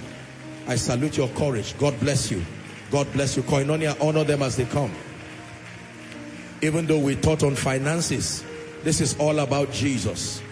About loving him, living for him, serving him. Is this the best you can do, Koinonia? Let's celebrate those who have come. He always gives men a chance to live meaningful lives. And I thank you for making the bold decision to come to Jesus. May God bless you. Please lift your right hand if you can. Ladies and gentlemen, thank you for being bold enough to come.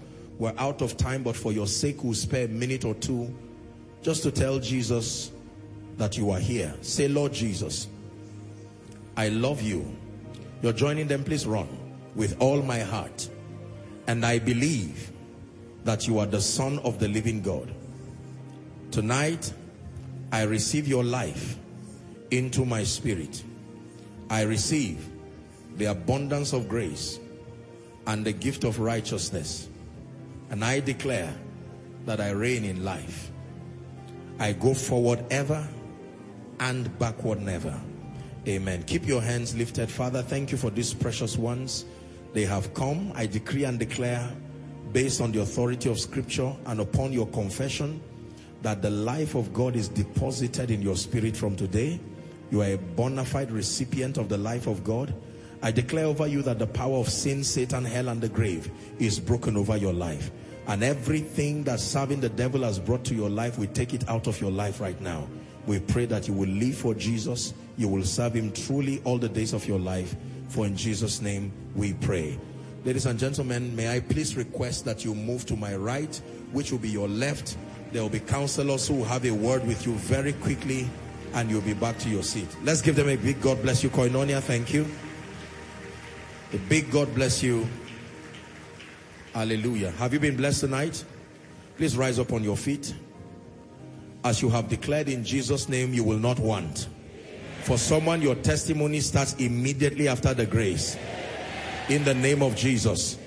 You will see emails, you will see text messages coming from strategic people.